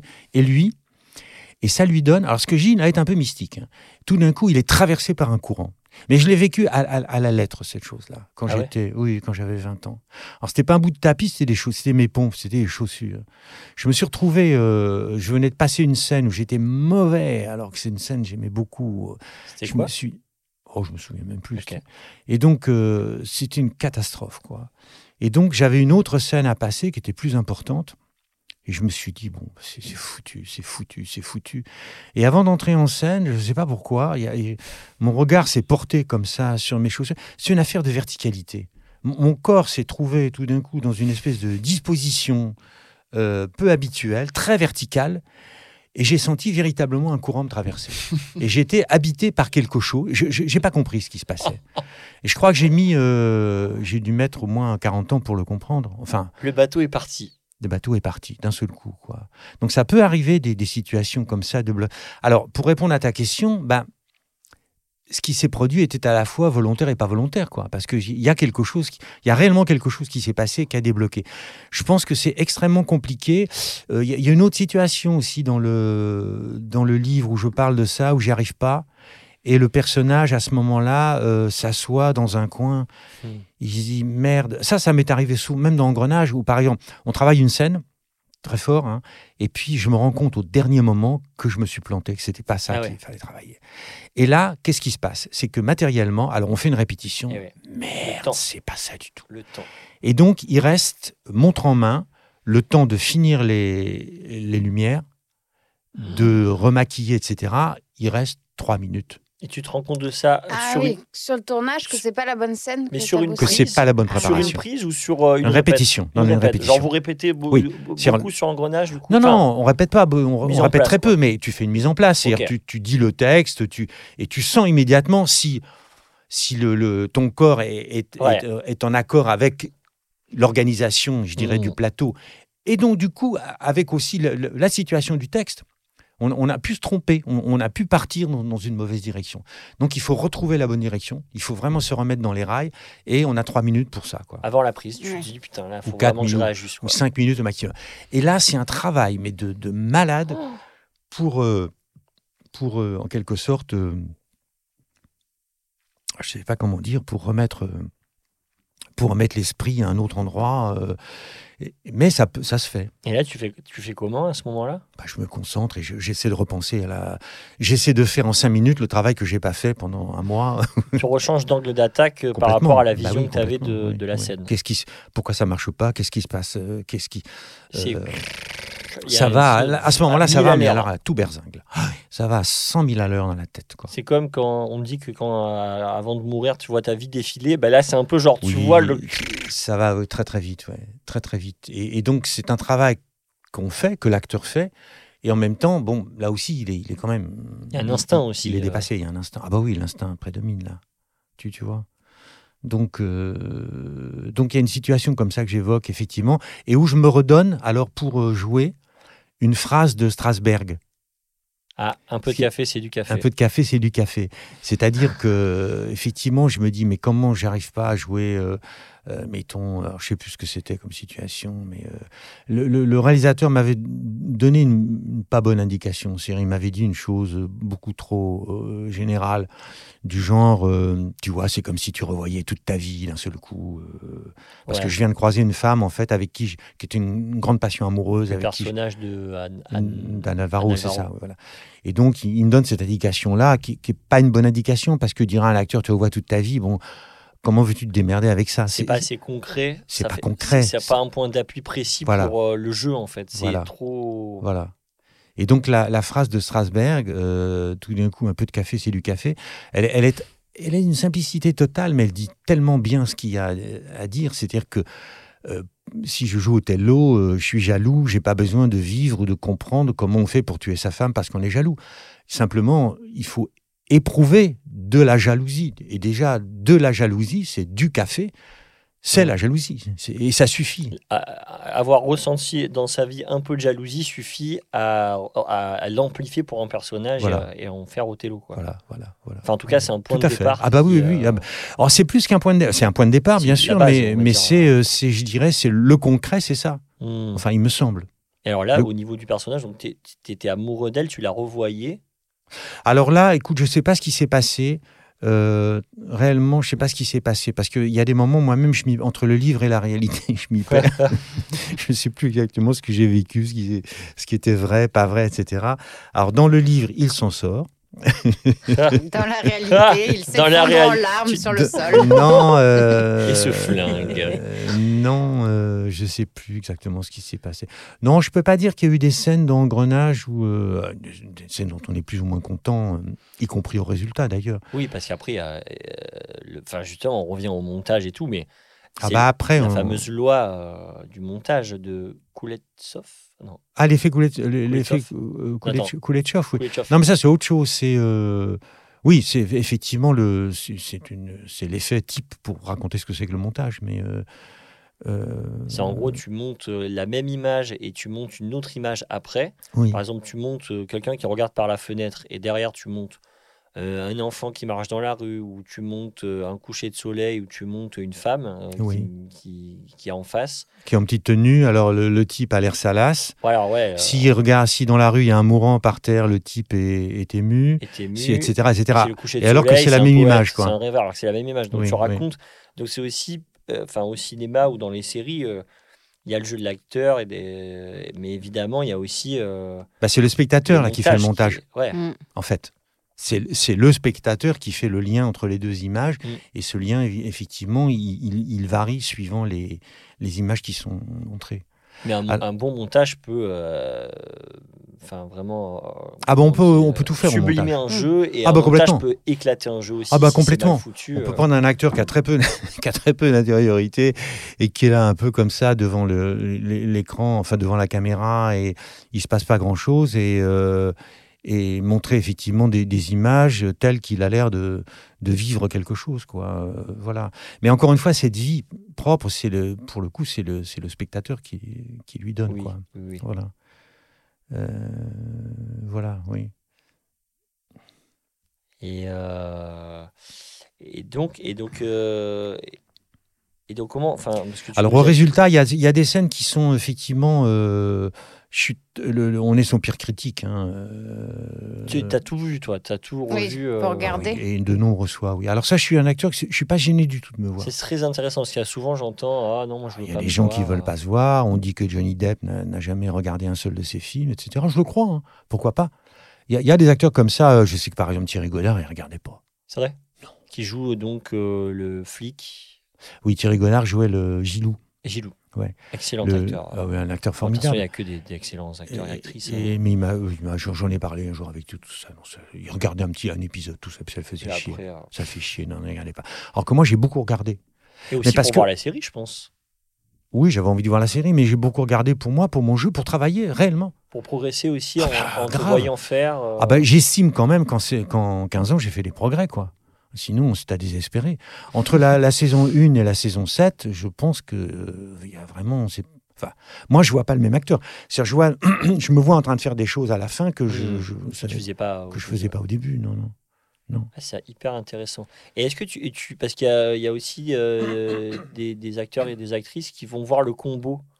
Euh, donc c'est Non, l'image sur le tournage Oui. et parfois il y a des revisionnages de scènes par le ou la réalisatrice. Et du coup toi tu Non, je fais pas ça. Non, pas sur le tournage. non Donc pas toi, sur le tournage. Non, C'est vraiment une fois. Non, là, j'ai besoin de. Non, là, j'ai Tu restes besoin. dedans. pardon, j'ai besoin du, de l'œil du, du réalisateur aussi ou de la réalisatrice qui va me dire éventuellement. Parce que je travaille. Bon, le- au ci- cinéma, surtout en grenage où ça va vite, il faut, il faut se préparer. Ça, c'est tiens, c'est une chose que j'ai pas dite quand on a parlé des différences Mhm. entre le théâtre et le, et le cinéma. Mais parce que c'est une des plus belles. Quand j'ai euh, au, au- au théâtre, quand je commence à travailler, je sais pas, je sais pas du tout ce que ça va être mon personnage. Le premier jour de répétition, j'arrive. Un des derniers spectacles que j'ai fait, par exemple, avec Christiane Jataï, Entre chien et loup, elle ne voulait pas qu'on ait lu le texte de la pièce avant la première répétition. Ça, Ah ouais. Mais c'est pas tout le temps comme ça parce que Non, parfois, mais c'est un exemple. un- Et ça se fait. C'est parce qu'elle voulait que les acteurs découvrent. Ils savaient de quoi ça parlait en gros, mais ils vou- elle voulait qu'ils découvrent la pièce. Et donc, ça veut dire que pendant deux mois, jour après jour, le travail de fabrication d'un personnage, appelons ça comme ça, allait se faire D'accord. avec d'autres. Quand j'ai tourné la première fois au, au cinéma, donc c'est la raison pour laquelle je peux arriver le premier jour de répétition au théâtre avec Rien. avec rien, oui, enfin avec pas. Mm. Alors bon, il y a toujours euh, inconsciemment des idées ou je sais pas quoi, mais j'ai pas d'idée consciente Mm. quoi. Tu sais que tu as le temps, surtout. J'ai deux mois. Et je sais aussi que je vais pas l'inventer moi tout seul. Ça va se faire avec, avec le metteur en scène ou la metteuse en scène. ouais. Ça va se faire avec les partenaires. La première fois que je tourne au cinéma, j'arrive un mois avant pour les costumes. La costumière me dit Bon, alors, comment voyez-vous votre personnage? Donc, ça, ah, j'ai été sidéré. Je me suis dit Merde, je suis dans un autre monde complètement. Alors, je ne savais pas répondre, évidemment, parce que c'était mon, mon premier tournage. Mais alors, après, je fais un bond là, de 15 ans, 10 ans, euh, je me retrouve sur Engrenage. Il est certain que on, va travailler vite, que je dois, lorsque j'arrive sur le plateau, avoir une idée quand même extrêmement précise de ce que j'ai envie de faire. Je dis bien j'ai envie, parce que ça, ça veut dire qu'il y a une marge de disponibilité qui, qui subsiste. hein Et de travail aussi euh, ensemble avec. de euh, travail ensemble, éventuellement, par rapport aux partenaires et, et par rapport aux réalisateurs. Mais c'est incomparablement petit par rapport Ah ouais. à, euh, à la confiance qu'on fait au théâtre, euh, à ses partenaires et aux, aux metteurs en scène qui, qui, qui souvent d'ailleurs est, est- ou à la metteuse en scène qui va vous révéler, enfin je dirais qui, Hmm. qui va vous donner des... Là, le, le- le réalisateur, c'est pas lui qui va. Ça peut arriver, hein, qu'il me donne au dernier moment des, des- des- des informations, des choses importantes. Il y a une autonomie. euh, Non, il faut très que forte. 90% du travail, quand même, soit fait, soit, soit là, soit, soit présent. C'est ce qu'on appelle la préparation. Donc, en ce sens, le travail du cinéma est un travail beaucoup plus solitaire que le travail du théâtre. Mmh. on, on a c'est vraiment ça. Individu, communauté, ça c'est Ah ouais évident. Ben oui. Oui, encore une fois, le théâtre se fait pas tout seul. Mm, mm, On fait- mm. On peut travailler son rôle dans sa chambre, comme dans euh, la formation de l'acteur, et se prendre pour un génie. Mais on sait bien quand on arrive sur le plateau, ça s'écroule parce que bah, parce qu'il y a plein de choses qu'on n'avait pas prévues qui, qui sont là. Au cinéma, ça arrive. Non, au cinéma, il faut vraiment arriver avec déjà un- un- un- une espèce de montage, je dirais, mental de, de la scène, du rôle, qui, encore une fois, hein, bien évidemment, peut sauter, peut se transformer. J'ai même donné des exemples là tout à l'heure où, euh, Mm. où je suis paumé et je suis obligé de tout changer. Mais quand même, ça c'est la- ça c'est un peu la base, c'est le travail de l'acteur véritablement. Et alors, Euh, comment tu fais euh, Bah, concrètement, tout- bah, précisément tout seul. Et ben précisément, je, comme j'ai j'ai fait allusion tout à l'heure, je lis, je lis le scénario, je prends des notes. J'essaie de comprendre euh, toutes les situations, c'est-à-dire à quoi ça sert, euh, à quoi sert telle scène, etc. La, saison la plus importante, c'est la saison 3, ou, qui est celle du livre d'ailleurs, où dans laquelle mon personnage avait plus d'importance. J'avais fait des tableaux absolument qui, qui faisaient deux mètres de long, où il y avait toutes les scènes, les unes derrière les autres, avec des, des couleurs en rouge, en bleu, pour savoir quelle est la situation, qu'est-ce qui se passe, etc. Parce que j'avais besoin d'avoir une vue à la fois, euh, comme on dit en français, quand on a une vue de l'ensemble, ouais, et en même temps être très rigoureusement aussi dans chaque petit moment du, du rôle. On, a besoin d'avoir les, les, les, les deux en quelque sorte quand, quand on joue au, au cinéma. Enfin, dans, dans une, en tout cas dans une série comme Engrenage avec beaucoup beaucoup de scènes à, à travailler. J'ai besoin de savoir à quoi sert la scène dans l'ensemble, mais j'ai besoin aussi concrètement de, de comprendre les, données de la scène, Mm. de cette scène-là, et rien que de cette scène-là. C'est-à-dire, il arrive ça au personnage à ce moment-là, et ça ne dit rien de la suite. On ne sait pas la suite, ce qui va, ce qui va arriver. Donc j'ai besoin d'avoir les deux. Et pour ça, j'avais besoin de le travailler aussi, alors pour une autre raison technique qui n'existe pas au théâtre, mais c'est que au théâtre, on travaille dans la continuité. Et ça, au cinéma- Il y a des scènes à droite, à gauche. Mais et au ça cinéma, suit même j'a- pas. j'arrive Oh. avec les... dou- alors, il y avait 12 épisodes, on les tournait 6 par 6. C'est énorme. Six hein. premiers 12 épisodes. épisodes. Toutes les scènes de bureau que je vais tourner Ah ouais, en voilà. une semaine, mais dans le plus complet désordre. C'est-à-dire, il y a 6 épisodes Oui. mélangés. Donc, euh, Oh l'esprit Ah là humain, là, oui, ne, pour passer d'une scène à une autre, moi, je peux pas. Je peux pas, ou alors c'est une bouillie, quoi. Mmh. Ouais, C'est- ouais. c'est, euh, je, je joue, euh, Oui, je ramène ma fraise, comme on dit, et euh, j'amène mon tempérament comme ça, euh, coco, et puis, et puis je joue, quoi. Voilà. Je suis un acteur. Je suis un acteur. Et, euh, et- alors si on travaille, si je travaille pas comme ça, alors c'est la raison pour laquelle j'écrivais, je prenais des notes parce que sinon je m'en sortais pas. Donc j'avais, c'est comme ça d'ailleurs que le livre est, est né sans le savoir. C'est parce que j'ai pris des, centaines de pages de notes où j'avais besoin de d'écrire pour au dernier moment me référer aussi. Mm. C'est-à-dire pendant les, les, disons, les, ça allait vite, hein, mais disons, les 10 minutes pendant lesquelles, ou, ou le tout petit quart d'heure pendant lequel j'avais le temps de prendre un café, de changer ma chemise, mon pantalon, parce que j'avais quand même deux costumes. Donc, Quand même, Le juge faut pas déconner. Le juge se lave. des il variations. Pendant ce temps-là, euh, je relisais vite fait mes notes pour me remettre euh, en bon acteur, euh, acteur studio, dans la situation du Oui, moment. Euh, mais c'était nécessaire, hein, sinon j'y arrivais pas réellement. Donc ça, ça faisait partie de la, ça a fait partie de la méthode. Et ça m'a, euh, j'ai j'ai gardé ça. Alors, en tout cas, pour des rôles conséquents comme ça, euh, c'était, c'est absolument obligé, quoi. Enfin, pour moi. Et je me rappelle, j'ai eu la chance de voir euh, tes fiches, c'est hyper carré, hyper précis. Ah ouais, Euh, donc t'as- parce qu'il y a plusieurs rubriques du coup sur ta fiche. ouais. Je t'avais, je, je me souviens pas. Ouais, je m'avais montré euh, parce que je suis vraiment curieux de, de- j'étais vraiment curieux de voir euh, comment tu avais fait quoi. ouais. Donc enfin, est-ce que tu peux un peu détailler ou euh, enfin il y avait la rubrique donc qu'est-ce qui s'est passé avant, là où il en est dans l'histoire. ouais, ouais, ouais. Il y avait aussi l'état dans lequel il est à ce moment-là. Parce que du coup, effectivement, euh, c'est ça aussi qui est génial, c'est que du coup, on n'est pas dans un jeu général où, euh, bon, euh, Voilà. il y, y a vraiment des états, Voilà. des émotions, un ressenti qui est précis, précis. pour la scène. Oui, oui. C'est le, ce qui tue le jeu de l'acteur, c'est le jeu, en- ce qu'on appelle le jeu en Le général. général. ouais. Oui, oui. Ça, Stanislavski en parle très bien. Dès qu'on joue, je joue la jalousie en général, bon, je vais être très mauvais, quoi. Euh, un, un peu de café, c'est du café. Ça veut dire, c'est aussi, euh, un, ça veut dire un moment précis, un instant, euh, Mm, un mm, truc mm. extrêmement concret, quoi. C'est-à-dire euh, le jour où j'ai voulu tuer mon frère parce qu'il avait eu des bonbons à ma place et, et que j'ai souhaité sa mort. Ou, enfin voilà, Oui, et tu Je- vois je la couleur des n'importe quoi. bonbons, par exemple, à ce moment-là, tu sais voilà tout, tout ce qui, tout ce qui fait que le, pardon, que l'instant peut être vécu. À ce moment-là. Et là, on est vraiment dans un peu de café, c'est du café. C'est ce, petit moment qui va servir en quelque sorte de, de, de- de gêne pour euh, fabriquer le- l'ensemble, quoi, pour, pour fabriquer la scène. Et, et- et- et ces monologues, on, les, on peut les lire quand même dans, dans le, le livre, le, le juge et son fantôme, effectivement, hein, où tu as vraiment la- les pensées du juge dans la scène. Par exemple, quand il est en interrogatoire, Oui, où il, il- on a ses pensées, alors Oui. qu'effectivement, c'est pas le texte que tu Non. dis. Mais euh, putain, euh, je sais pas, je, je vais dire n'importe quoi, mais bon, ben là, euh, je la questionne sur ça. Putain, je sens qu'elle se fout de ma gueule. On a un jeu de chat à la souris. Enfin, Mm, mm, c'est mm. vraiment euh, tout ce qui le, qui le traverse euh, et tout ce à quoi il pense, en fait, finalement. Bah, c'est ce qu'on appelle la vie intérieure du personnage. Ouais. C'est euh, l'écriture de. Alors ça, après, ça a été réalimenté. euh, c'est anecdotique au sens où c'est du hasard, mais, mais euh, c'est important.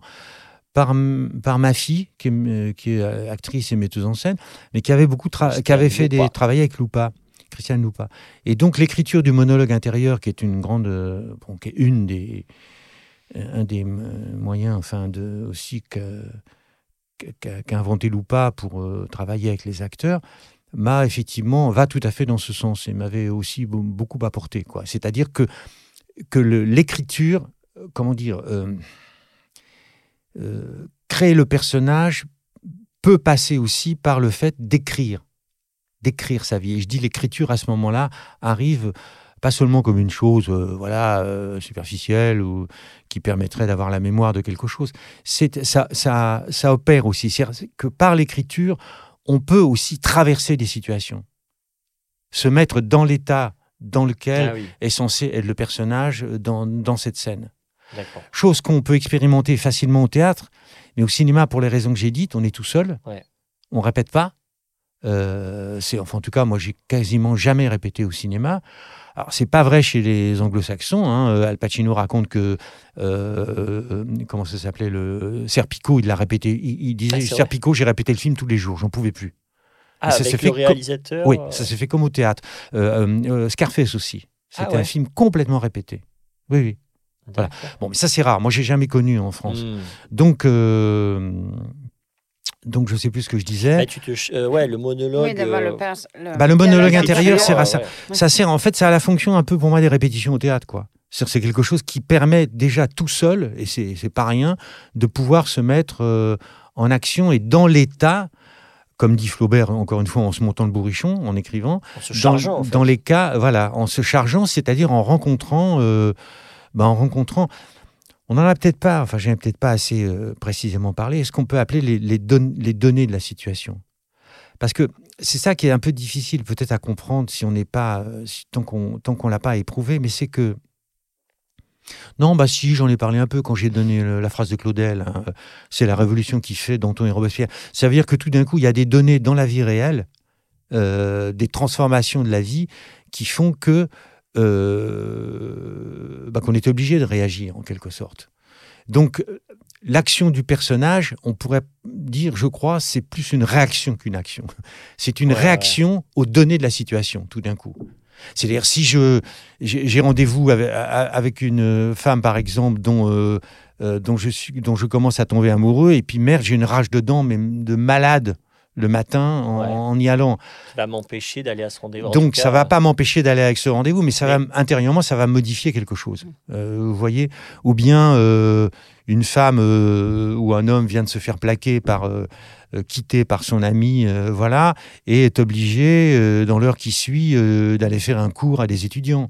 Donc elle va faire son cours à des étudiants. Il n'aura pas du tout la même couleur. Mais ce- il y aura forcément la, la vie intérieure du personnage à ce moment-là sera Ouais. modifiée. Ouais. Donc c'est ça les données de la situation. C'est des choses qu'on n'avait pas prévues, qui sont de, de la vie réelle et qui viennent modifier le- le- les, les dispositions de d'un d'un sujet, d'un individu X qui est mis dans tel justement dans ces situations-là et qui à partir de là bah, se, se transforme. Et c'est cette transformation-là, c'est cette espèce de, chose qui se produit qui fait qu'on appelle un personnage, il, il me semble. C'est ouais, pour ça que le personnage sort de la situation et Mais- pas l'inverse. mais l'image que j'ai, c'est quelque chose de, de multidimensionnel en fait. Effectivement, là, on pourrait plaquer juste je joue la scène, machin. Là, ça amène une profondeur et ça, ça met une profondeur de, de- dans le jeu, une profondeur de. Oui. une, dimension supplémentaire. Quoi. Bien sûr, bah oui, ça crée un avant, ça, ça, oui, bien sûr, oui, tout à fait. Tout à fait, ça crée un avant, ça crée parce qu'il n'y a pas de limite à l'avant. Ça peut être aussi bien des l'avant, ça peut être la, la journée de la, la veille, mais ça peut être aussi euh, mon enfance, euh, des choses comme ça, quoi. Et d'ailleurs, ouais, justement, par rapport à ça, donc dans, dans euh, je crois que c'est la saison 3, avec li- euh, la saison avec ton, ou la, la 4 avec ton, où il y a ton frère et euh, ta mère. trois, oui. Enfin, à la, trois, oui. la 3 avec euh, le frère du juge Roban et, euh, et la mère qui est donc euh, leur mère qui est hospitalisée. Oui, oui, oui, Euh, dans le livre, tu parles d'avoir recréé des souvenirs imaginaires oui, pour te nourrir et pour nourrir la scène. oui, oui. Parce que il- est-ce que tu peux nous un peu nous parler de ça? Je me souviens plus précisément, mais il a bien fallu effectivement que je me recrée une vie imaginaire du personnage parce que j'ai jamais été. Bon, j'ai eu une maman comme tout le monde. Je l'ai à la fois aimée et détestée comme tout le monde. Euh, bon, mais euh, aller jusqu'à. Il euh, était génial ton podcast avec Philippe. Oh, je l'adore. Ah, mais euh, avoir envie de d'étouffer sa mère comme le juge Roban avec des oreillers dans- dans la salle d'hôpital et, dire euh, et dire euh, euh, tu m'as empêché de vivre ou je sais pas quoi. Bon, euh, c'est pas non, c'est pas moi, je dirais. Ouais, ouais. Voilà une Il faut y aller différence. quand même pour en arriver. Alors là. donc, il faut y aller, mais comment? Euh, alors, Donc, il faut se déporter, comme on l'a dit, et puis donc se recréer effectivement une vie imaginaire, quoi. oui, avec des souvenirs de d'une maman méchante. Pour Avec pouvoir- des souvenirs d'une maman euh, possessive, méchante. euh, pas aimante. et donc, c'est tout ça que j'ai. euh, alors là, le livre donne bien, effectivement, redonne, Mm. par le biais du journal du personnage, les, les éléments que j'ai pu m'inventer, c'est-à-dire qui ne sont pas dans le scénario, Mm. Euh, mais qui, qui, qui m'ont été euh, en quelque sorte nécessaires pour jouer, pour, euh, pour, traverser les situations. Et pour le coup, avant de jouer cette scène, tu as le souvenir de, de t'y être référé. ou Enfin, on- Bien sûr, oui. Bah oui. Alors, il y a à la fois s'y référer, puis il y a aussi le travail, alors le travail concret, le travail de l'acteur, c'est-à-dire de, de- que on est dessus quand même. C'est pour ça que Oui. bon, je, je- je peste. là, je dois tourner dans un truc, peut-être dans trois semaines, j'ai toujours pas reçu le scénario. N'importe quoi, quoi. Ouais, Enfin, ouais. Non, mais ça va pas la tête, quoi. Et là, c'est vraiment très français, ça. Euh, ça va pas la Ouais, tête. et euh, je trouve qu'on doit, on demande euh, aux gens d'aller très vite, d'apprendre vite leur texte. de- Et c'est vrai que ce truc-là, le temps de digestion nécessaire, il est pas, ouais, pas toujours respecté. Ouais. Bah, il est absolument pas pris en compte, puis aussi, surtout, il est pas, il est pas connu. C'est comme si on pensait qu'un acteur, euh, bah, c'est quelqu'un qui apprend du texte et puis on fout Oui, devant une caméra et il joue. quoi. Oui, c'est ça. Non, mais c'est vous ça, l'idée. vous appre-. Vous apprenez le texte et puis tu le recraches. Et, Et puis il, voilà. Il Ouais, ouais. réalise Et pas puis, y a tout pas le plus- travail qu'il y a autour. Euh, Ouais, ouais. Et, tout le travail. Alors c'est pour ça effectivement que mon cœur va du côté des anglo-saxons parce que je me dis bah oui bon pourquoi non parce qu'il y a une parce qu'il y a une méthode il y a un concret il y a du travail il y a quelque, des choses tangibles sur lesquelles on, peut- on peut s'appuyer pour travailler et qui peuvent euh, déboucher sur des choses tout à fait inconsciente, euh, instinctive, etc., comme ça se fait au, mo- au moment où on joue. Parce qu'au Mm. moment où on joue, il faut bien oublier tout, tout le, tout le matériau, bien évidemment. Au dernier moment, on largue tout, quoi. Euh, Voilà. Ouais, C'est le fameux euh, lâcher prise. C'est le fameux, c'est le lâcher prise aussi, ouais, ça fait partie de ça. Oui, c'est ça. C'est Ouais. une fois que toutes les données sont là, on a fait le taf. Après, c'est c'est le présent finalement, l'écoute et Tout à le, fait. le moment présent. Tout à fait, oui. Mais il faut bien faire, avoir fait ce travail-là avant euh, pour, euh, pour, euh, pour, pour, pour pouvoir incarner quelque chose, quoi. Et c'est marrant parce que j'ai entendu dire qu'il y avait une guilde euh, des acteurs, euh, bon, je crois que c'est en Angleterre ou aux États-Unis, mais en tout cas, il y a un délai minimal qui est respecté pour euh, le temps d'apprentissage pour un casting. Donc, on- parce que, en plus, d'autant plus qu'ils n'ont pas l'intermittence et qu'en plus, ils font un job souvent à côté, et que on ne peut pas leur demander, euh, je crois, euh, enfin, moins de 4 jours pour apprendre une scène.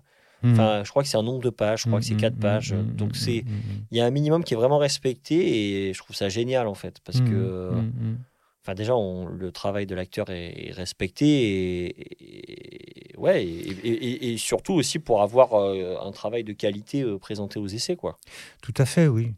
Et puis ça montre aussi qu'il y a une- un peu une connaissance, c'est-à-dire on n'a pas l'impression d'être comme, comme parfois sur, sur un plateau. Euh, euh, je dirais que quand, quand j'ai une scène euh, difficile à jouer, c'est-à-dire où il y a des choses, euh, des situations difficiles, euh, hein, il y a des trucs plus faciles que Mm. d'autres. Si je joue, je, je bois mon café et puis je rencontre un copain, je lui dis tiens, tu vas bien, on etc. C'est pas la même chose que si euh, je joue une scène où ma mère, j'ai envie de tuer ma mère ou, euh, où ma femme me quitte. Enfin, je veux dire, c'est, pas la- on n'est pas dans le même, euh, hein. Oui oui. dans la même Oui, émotion. oui. Et que quand il y a une scène difficile comme ça, euh, 30 secondes avant de tourner, j'ai à côté de moi le l'accessoiriste ou le, ou le caméraman qui dit des grosses blagues Ouais. euh, à tout le studio, etc. Donc à ce moment-là, bon bah c'est ferme ta gueule quoi. T'as envie de dire ferme ta Ouais, gueule. ouais. Et comment tu gères ce moment-là? Alors maintenant, j'ose ouvrir ma gueule. je dis ferme ta gueule. Mais non, je dis avec pas ferme ta ancêtres, euh, c'est bon. Mais non, mais Non, mais c'est vrai que c'est un vrai truc ça au, cinéma notamment parce qu'au théâtre il n'y a pas forcément ça. Et c'est c'est pas du. Encore une fois, c'est pas faire des manières, mais c'est que les, les gens qui font ça n'ont absolument mais aucune idée de ce que. De comment ils pensent qu'un acteur, effectivement, on appuie sur un bouton et puis ça Ouais. joue comme ça. Oui, quoi. oui. Mais comment il faut se. Comme disait euh, Jacques Brel, je me crève le cœur et le pur esprit. euh, pour vouloir consoler les hommes. Donc, comment le, tout, tout ce travail-là, euh, et qui, au dernier moment? Alors, celle, justement, alors, moi, elle m'a beaucoup marqué pour ça, quand j'ai tourné la première fois avec, euh, tourné deux fois avec elle, avec Isabelle Huppert. Alors, elle, elle, elle dit pas ferme ta gueule, mais elle dit, ouais, bon, non, ça va, là, ça va. Ça va, quoi. Parce qu'effectivement, 30 secondes avant, ou une minute avant de tourner, il y a des gens qui font des grosses blagues sur le plateau, quoi. Hmm. Donc ça va pas. Ouais. Ça va pas. Il faut un plateau, ça doit être, ça doit être silencieux, ça doit être, euh, je dirais même quasi religieux dans la façon de se préparer. Il y a, il y a un t- et encore une fois, c'est pas du mysticisme, c'est la base élémentaire pour que l'esprit soit disposé. C'est, totalement perturbant. Moi, je peux pas lire un, un livre si j'ai quelqu'un qui fout la radio à côté de moi ou qui dit des grosses conneries. Enfin, je lui dis, vous comprenez? Ouais, C'est ouais. pareil, c'est pire, je dirais, pour un acteur. Je me rappelle au conservatoire, quand tu nous donnais des cours, tu faisais oh, s'il vous plaît, s'il vous plaît. Parce que quand il y avait des bruits parasites, Ouais. ça te rendait dingue. Ouais, bah oui. Mais c'est parce qu'on est très concentré sur ce qu'on fait. Alors ça, c'est un peu comme le travail de l'acteur, et qu'effectivement, le moindre bruit peut faire en sorte que le- le- l'esprit, tout d'un coup, est perturbé, on ne sait plus ce qu'on dit, quoi. Hum, hum. Et alors, et bon, et, et la base aussi de ton travail, ça a été de rencontrer euh, une juge d'instruction. Une Euh, juge et un juge après, oui. euh, alors le juge, c'est le juge Thiel, qui est, euh, qui, est- qui est en retraite maintenant, mais qui est un très grand juge d'instruction, qui a une importance euh, considérable dans l'histoire de la magistrature, parce qu'il a fait passer des lois, etc. Et puis la première que j'ai rencontrée, qui est connue aussi maintenant, c'est... euh, euh, parce que c'est elle notamment qui a révélé des, ce qu'on appelle des cold cases. Tu sais, c'est ces affaires qui sont enfouies depuis 20 Ressortent, ans. euh, Et il faut le- le- le travail opiniâtre tout d'un coup d'un juge d'instruction, par exemple, pour retrouver le dossier et pour faire une enquête sur le terrain, comme Maigret, quoi. Aller Ah sur ouais. les lieux pour essayer de repêcher quelque chose. Et donc, elle a résolu comme ça un cas, je ne sais plus ce que c'était, une, une enquête qui était complètement enterrée. Et donc, euh, c'est la juge euh, Nathalie Turquet. D'accord. Donc c'est alors dans le livre, euh, alors, il m'inspire doublement parce que euh, Nathalie Turquet, elle, elle apparaît dans le livre. Je l'appelle la juge euh, Mélanie. euh, je sais- donc la juge, euh, elle apparaît effectivement dans le. J'ai travaillé avec parce que comment dire. c'est pas la, euh, c'est une série euh, professionnelle, si je puis dire, Engrenage. C'est-à-dire, on montre, on montre le travail des gens. Et c'est Hmm. toujours très très beau et très intéressant. C'est passionnant, absolument. Euh, à tous les points de vue, c'est passionnant et ça intéresse les gens. Et donc, euh, une situation professionnelle, je ne peux pas l'imaginer. Encore une fois, si j'ai à, à jouer, que je me dispute avec ma femme, bon, j'ai pas besoin d'a- d'aller voir un spécialiste, si vous voulez. Euh, Hmm. Mais si par contre, je dois euh, euh, demander une commission rogatoire euh, à mon supérieur pour faire avancer une enquête, bon, bah, j'ai besoin de savoir ce que c'est qu'une commission. Moi, je ne Mm. sais pas ce que c'est qu'une commission rogatoire, enfin. Ouais. Et je ne sais pas quels sont les rapports entre un juge d'instruction et son supérieur, c'est-à-dire le, le procureur, quoi. J'ai besoin d'apprendre tout ça pour, pour, alors, pour comprendre, les, pour avoir les données, Les données de la les situation. données de la situation. Donc ça, ça peut pas se... Le travail pur de l'imaginaire de l'acteur, là, ne suffit pas. Ouais. C'est ça qui est beau. Alors du coup, ça devient intéressant, effectivement, de rencontrer bah, des vrais et puis de parler avec eux, Mm. quoi.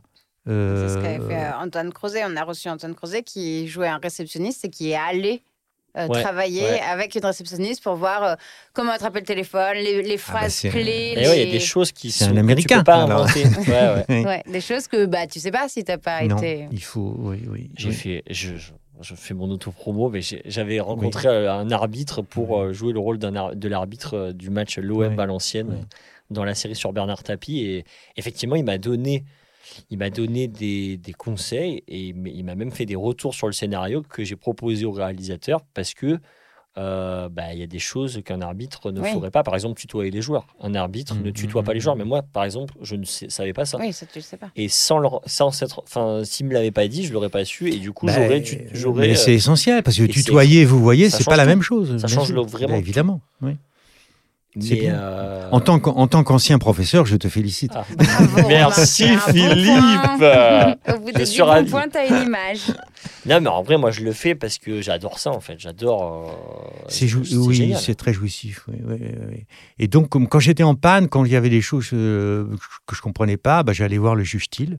Et alors, ce que j'adorais, c'est qu'il pouvait aussi bien. Je disais, mais bon, là, par exemple, euh, c'est la saison 6, je sais plus. Je lui disais, mais bon, là, je trouve que quand même, il instruit à charge, quoi, le juge d'instruction. Instruire à charge, hein, ça veut dire que là, d'un seul coup, il y a euh, la, culpabilité. la culpabilité. Ouais, pèse plus que la Ouais, présomption d'innocence, bon, Voilà. Alors euh, que normalement, un juge d'instruction, par définition, il ne juge pas. C'est-à-dire, il est, euh, il, cherche la vérité, quoi. Donc, il est ouvert dans tous les sens, quoi. Aussi bien, il a un mec qui a l'air vraiment chelou, mais il est complètement ouvert à ce qui s'est passé, ou inversement, une femme euh, qui s'est fait violer ou qui dit qu'elle s'est fait violer est en larmes, brisée, etc. Mais il sait aussi qu'il y a 20, 30 ou 40 de cas où c'est faux. C'est-à-dire où il s'est passé d'autres choses qui font que la femme est dans cet état-là, mais qu'elle ne s'est pas forcément fait violer. Bon, donc tout ça, un juge d'instruction le sait. Euh, donc il instruisait à charge un peu, je trouvais, et donc euh, et le Thiel, je me souviens, m'a fait une. Il est rentré avec moi dans l'enquête. Il m'a dit Bah oui, mais d'accord, mais regarde ce qui s'est passé. Le mec, il se barre, il pique la carte bleue de sa femme, il enlève son enfant, il part avec une bagnole, etc. Qu'est-ce que tu fais? Je l'arrête. Je vais pas le laisser dans la nature, je suis bien obligé, etc. Donc je le mets momentanément en garde à vue, etc. Donc, y a- il y a- puis au Ouais. bout d'un moment, bah, tu le fous en instruction parce qu'il y a trop d'éléments. Tu te rends compte, s'il se barre et qu'il tue quelqu'un, si c'est lui qui a tué, qu'est-ce que tu fais? Donc Voilà, j'ouvre une instruction, etc., etc. Donc il y avait une, euh, toute une logique en fait qu'il euh, qu'il re- redonne, qu'il me redonnait, qui- qui- qu'il redéployait pour moi Mmh. et qui était tout à fait euh, formidable, quoi, parce que c'était, il, il parlait là comme il faisait son métier, quoi. Et donc ça me donnait évidemment des, des, des, des- des éléments essentiels pour, pour le jeu. Euh, ça me donnait tous les éléments même. Hmm. Et est-ce que je peux parler de la, la lettre euh, ou je bah spoilerai oui, trop? oui. Oui. La lettre euh, de d'une jeune femme euh, Oui. qui, que- que- qu'elle t'a écrite. Euh, elle a vu la série euh, Engrenage et c'est la série et ton rôle, ton personnage qui lui a donné envie de faire ce métier. Alors c'est, oui, c'est Enfin, je, je C'est- dis oui, oui, hein, c'est si ça, je- mais c'est si plus que ça encore, c'est qu'elle voulait être euh, juge d'instruction, elle rêvait de ça. Et puis, euh, elle s'est rendue compte que c'était euh, que le concours de, de l'ENM, c'est-à-dire l'École nationale de la magistrature, c'était trop compliqué, quoi. Elle avait, elle avait, elle avait peur et elle, elle sentait qu'elle n'y Elle arriverait était pas. découragée. euh. Elle était découragée.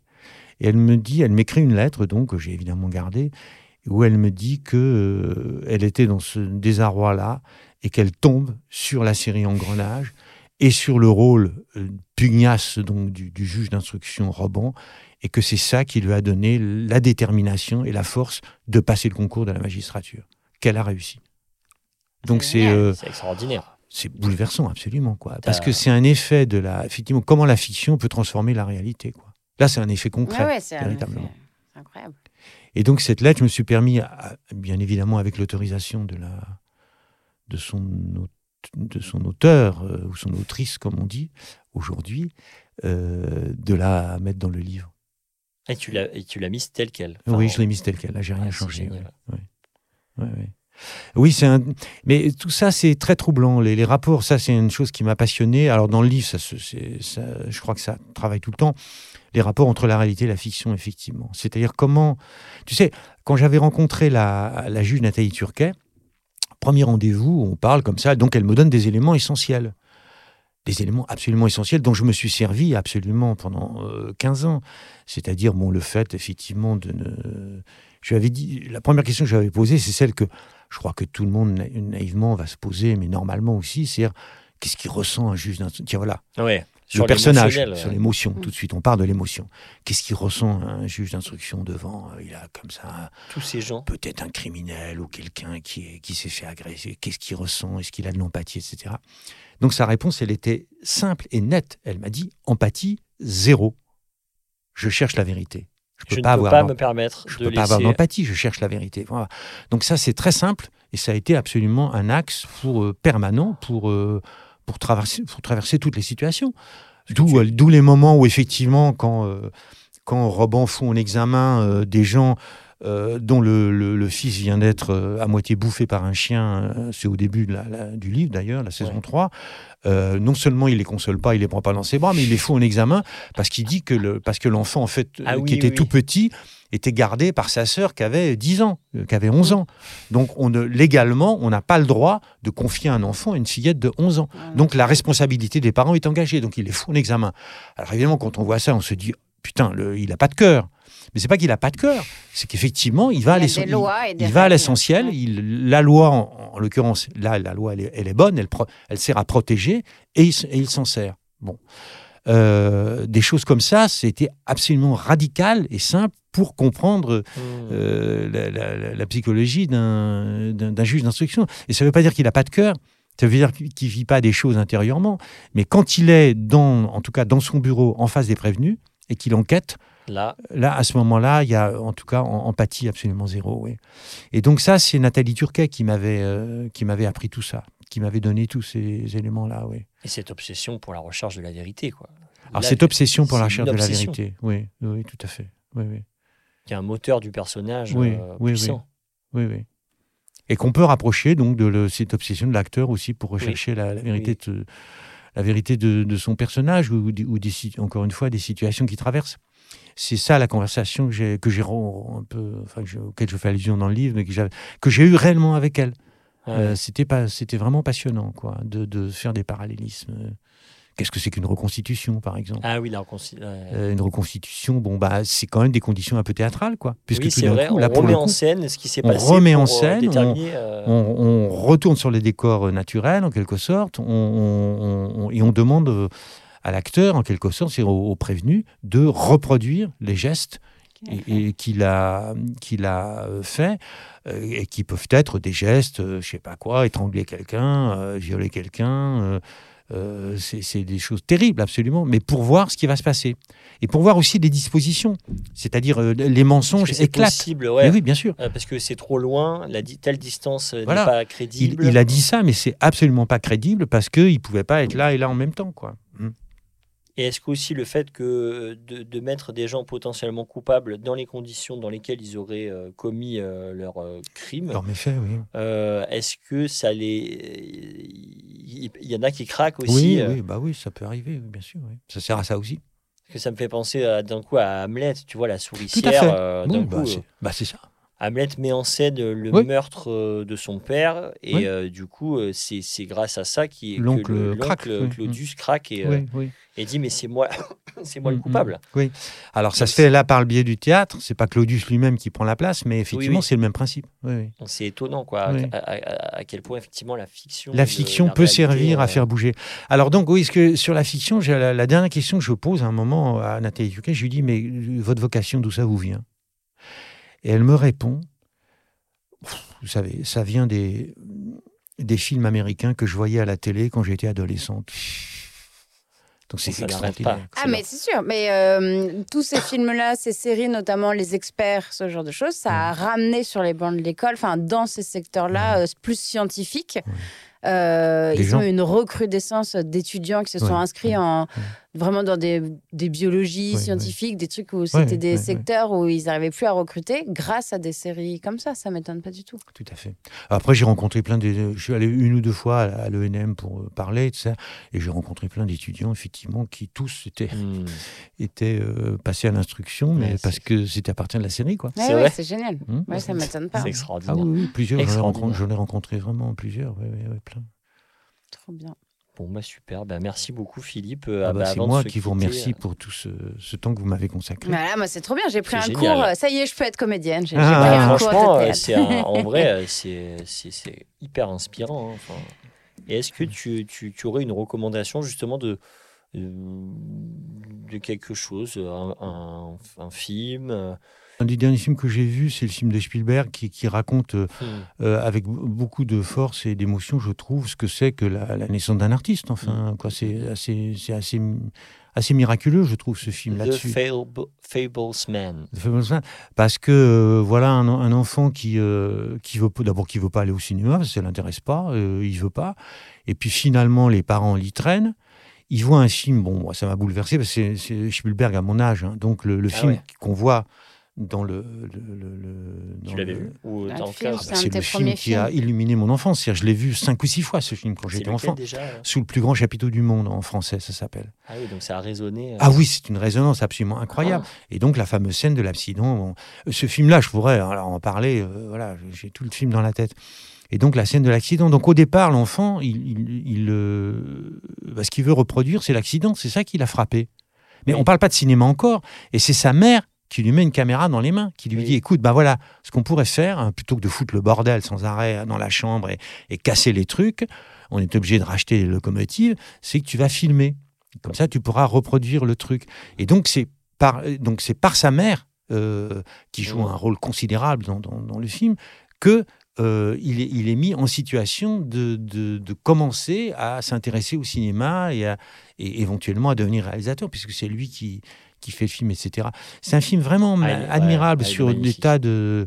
Ce qu'il surprend par hasard, série film par hasard, bon, euh, sa mère... euh, euh, il, découvre en fait que ça, comme Hamlet, que sa mère en fait ah aurait oui, une aurait liaison avec un homme, et ça, il, il le découvre comment? Parce qu'il a filmé par hasard, quoi. oui. Et en regardant les images, Et en regardant les images, il voit il se dit mais qu'est-ce que c'est que ça? Donc ça, ça raconte que le, la puissance de, de- du cinéma comme comme enregistre, comment dire, comme puissance d'enregistrement de la réalité du cinéma, quoi.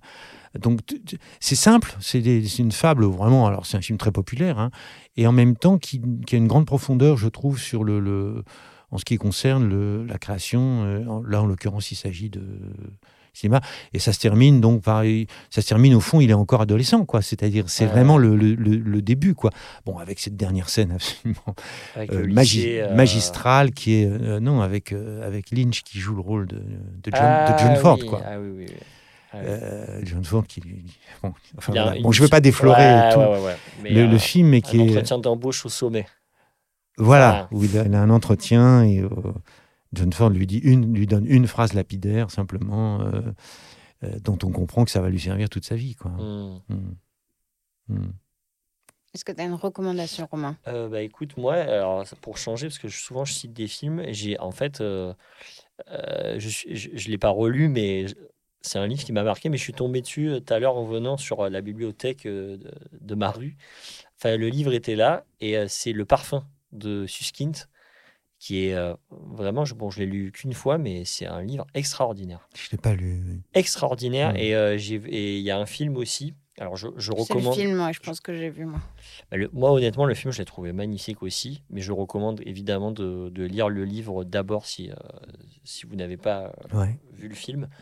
Extraordinaire sur, euh, sur un, un mec qui a un, un odorat surdéveloppé, qui est une sorte euh, de monstre, de créature. Enfin, il s'appelle. euh, son nom de famille, c'est Grenouille. Jean-Baptiste Grenouille, si je ne me trompe pas. Et, euh, et qui va. euh, je ne veux pas, je veux pas Non, trop ouais, spoiler. pas trop je veux pas trop que- spoiler, mais voilà, qui va en tout cas. c'est un mec qui est isolé et tout, et il a un odorat extrêmement développé et qui va donc faire quelque chose de ça. Mais c'est c'est c'est ha- hallucinant ce, ce livre. Bah, Et bien. moi, pour rester dans les enquêtes, je vous recommande le podcast de Julien Cernobori qui s'appelle Cerno. Et donc, c'est une enquête fleuve. Donc, il faut vraiment commencer par l'épisode 1. Il en est à plus de 100 épisodes. Et c'est sur l'affaire de Thierry Paulin et Jean-Thierry Mathurin, qui étaient les tueurs de vieilles dames dans les années 80 à Paris. Et en fait, il est tombé là-dessus complètement par hasard, puisqu'il se rend compte que l'immeuble dans lequel il habite euh, a vécu un des tueurs. Donc, ça part juste de là. Et il se rend compte en enquêtant que euh, ces femmes qui à l'époque étaient tuées étaient souvent juste à peine citées. Elles étaient, c'était juste les grands-mères, les vieilles dames. Mmh. Et il s'intéresse du coup à la vie de ces femmes euh, plus qu'à la vie de ces tueurs, parce que voilà, les tueurs, euh, il y en a un qui est décédé, l'autre qui. Hmm. Et donc c'est l'idée, c'est vraiment de retracer euh, la vie de ces femmes. Mm. Il va jusqu'à rencontrer l'enquêteur qui a travaillé sur l'enquête. Enfin, c'est passionnant. Il découvre, il y a plein de fils qui sont tirés puisqu'il y a eu plusieurs meurtres, plusieurs histoires, et du coup il y a une communauté qui s'est mise autour de lui pour l'aider dans son enquête. Ça fait plus de deux ans, trois ans qu'il enquête là-dessus. Et c'est passionnant, ça Ah, s'appelle génial. Cerno. Voilà, c'est un Cerno. podcast euh, incroyable. Et Cerno, ça s'écrit comment C-E-R-N-O, c'est le diminutif de son nom de famille qui est. Cernobori. Formidable. Bon, bah formidable, écoutez, euh, merci Voilà. pour tout. Merci beaucoup. On se, Merci. on se C'était remercie, on se remercie tous. On se remercie Merci. mutuellement. Merci beaucoup. Attention. Vous êtes encore là? Vous avez aimé cet épisode? Pour nous soutenir, vous pouvez mettre 5 étoiles sur votre application de podcast préférée et en parler autour de vous. Vous pouvez également nous suivre sur Instagram, at Romain Francisco et at Camille Bizien, pour ne rien rater des aventures de 17h17. À bientôt Là, j'ai presque m'avoir posé. Il était, il était vra- vraiment bien là. hein, Ouais. Vraiment. Je l'ai presque.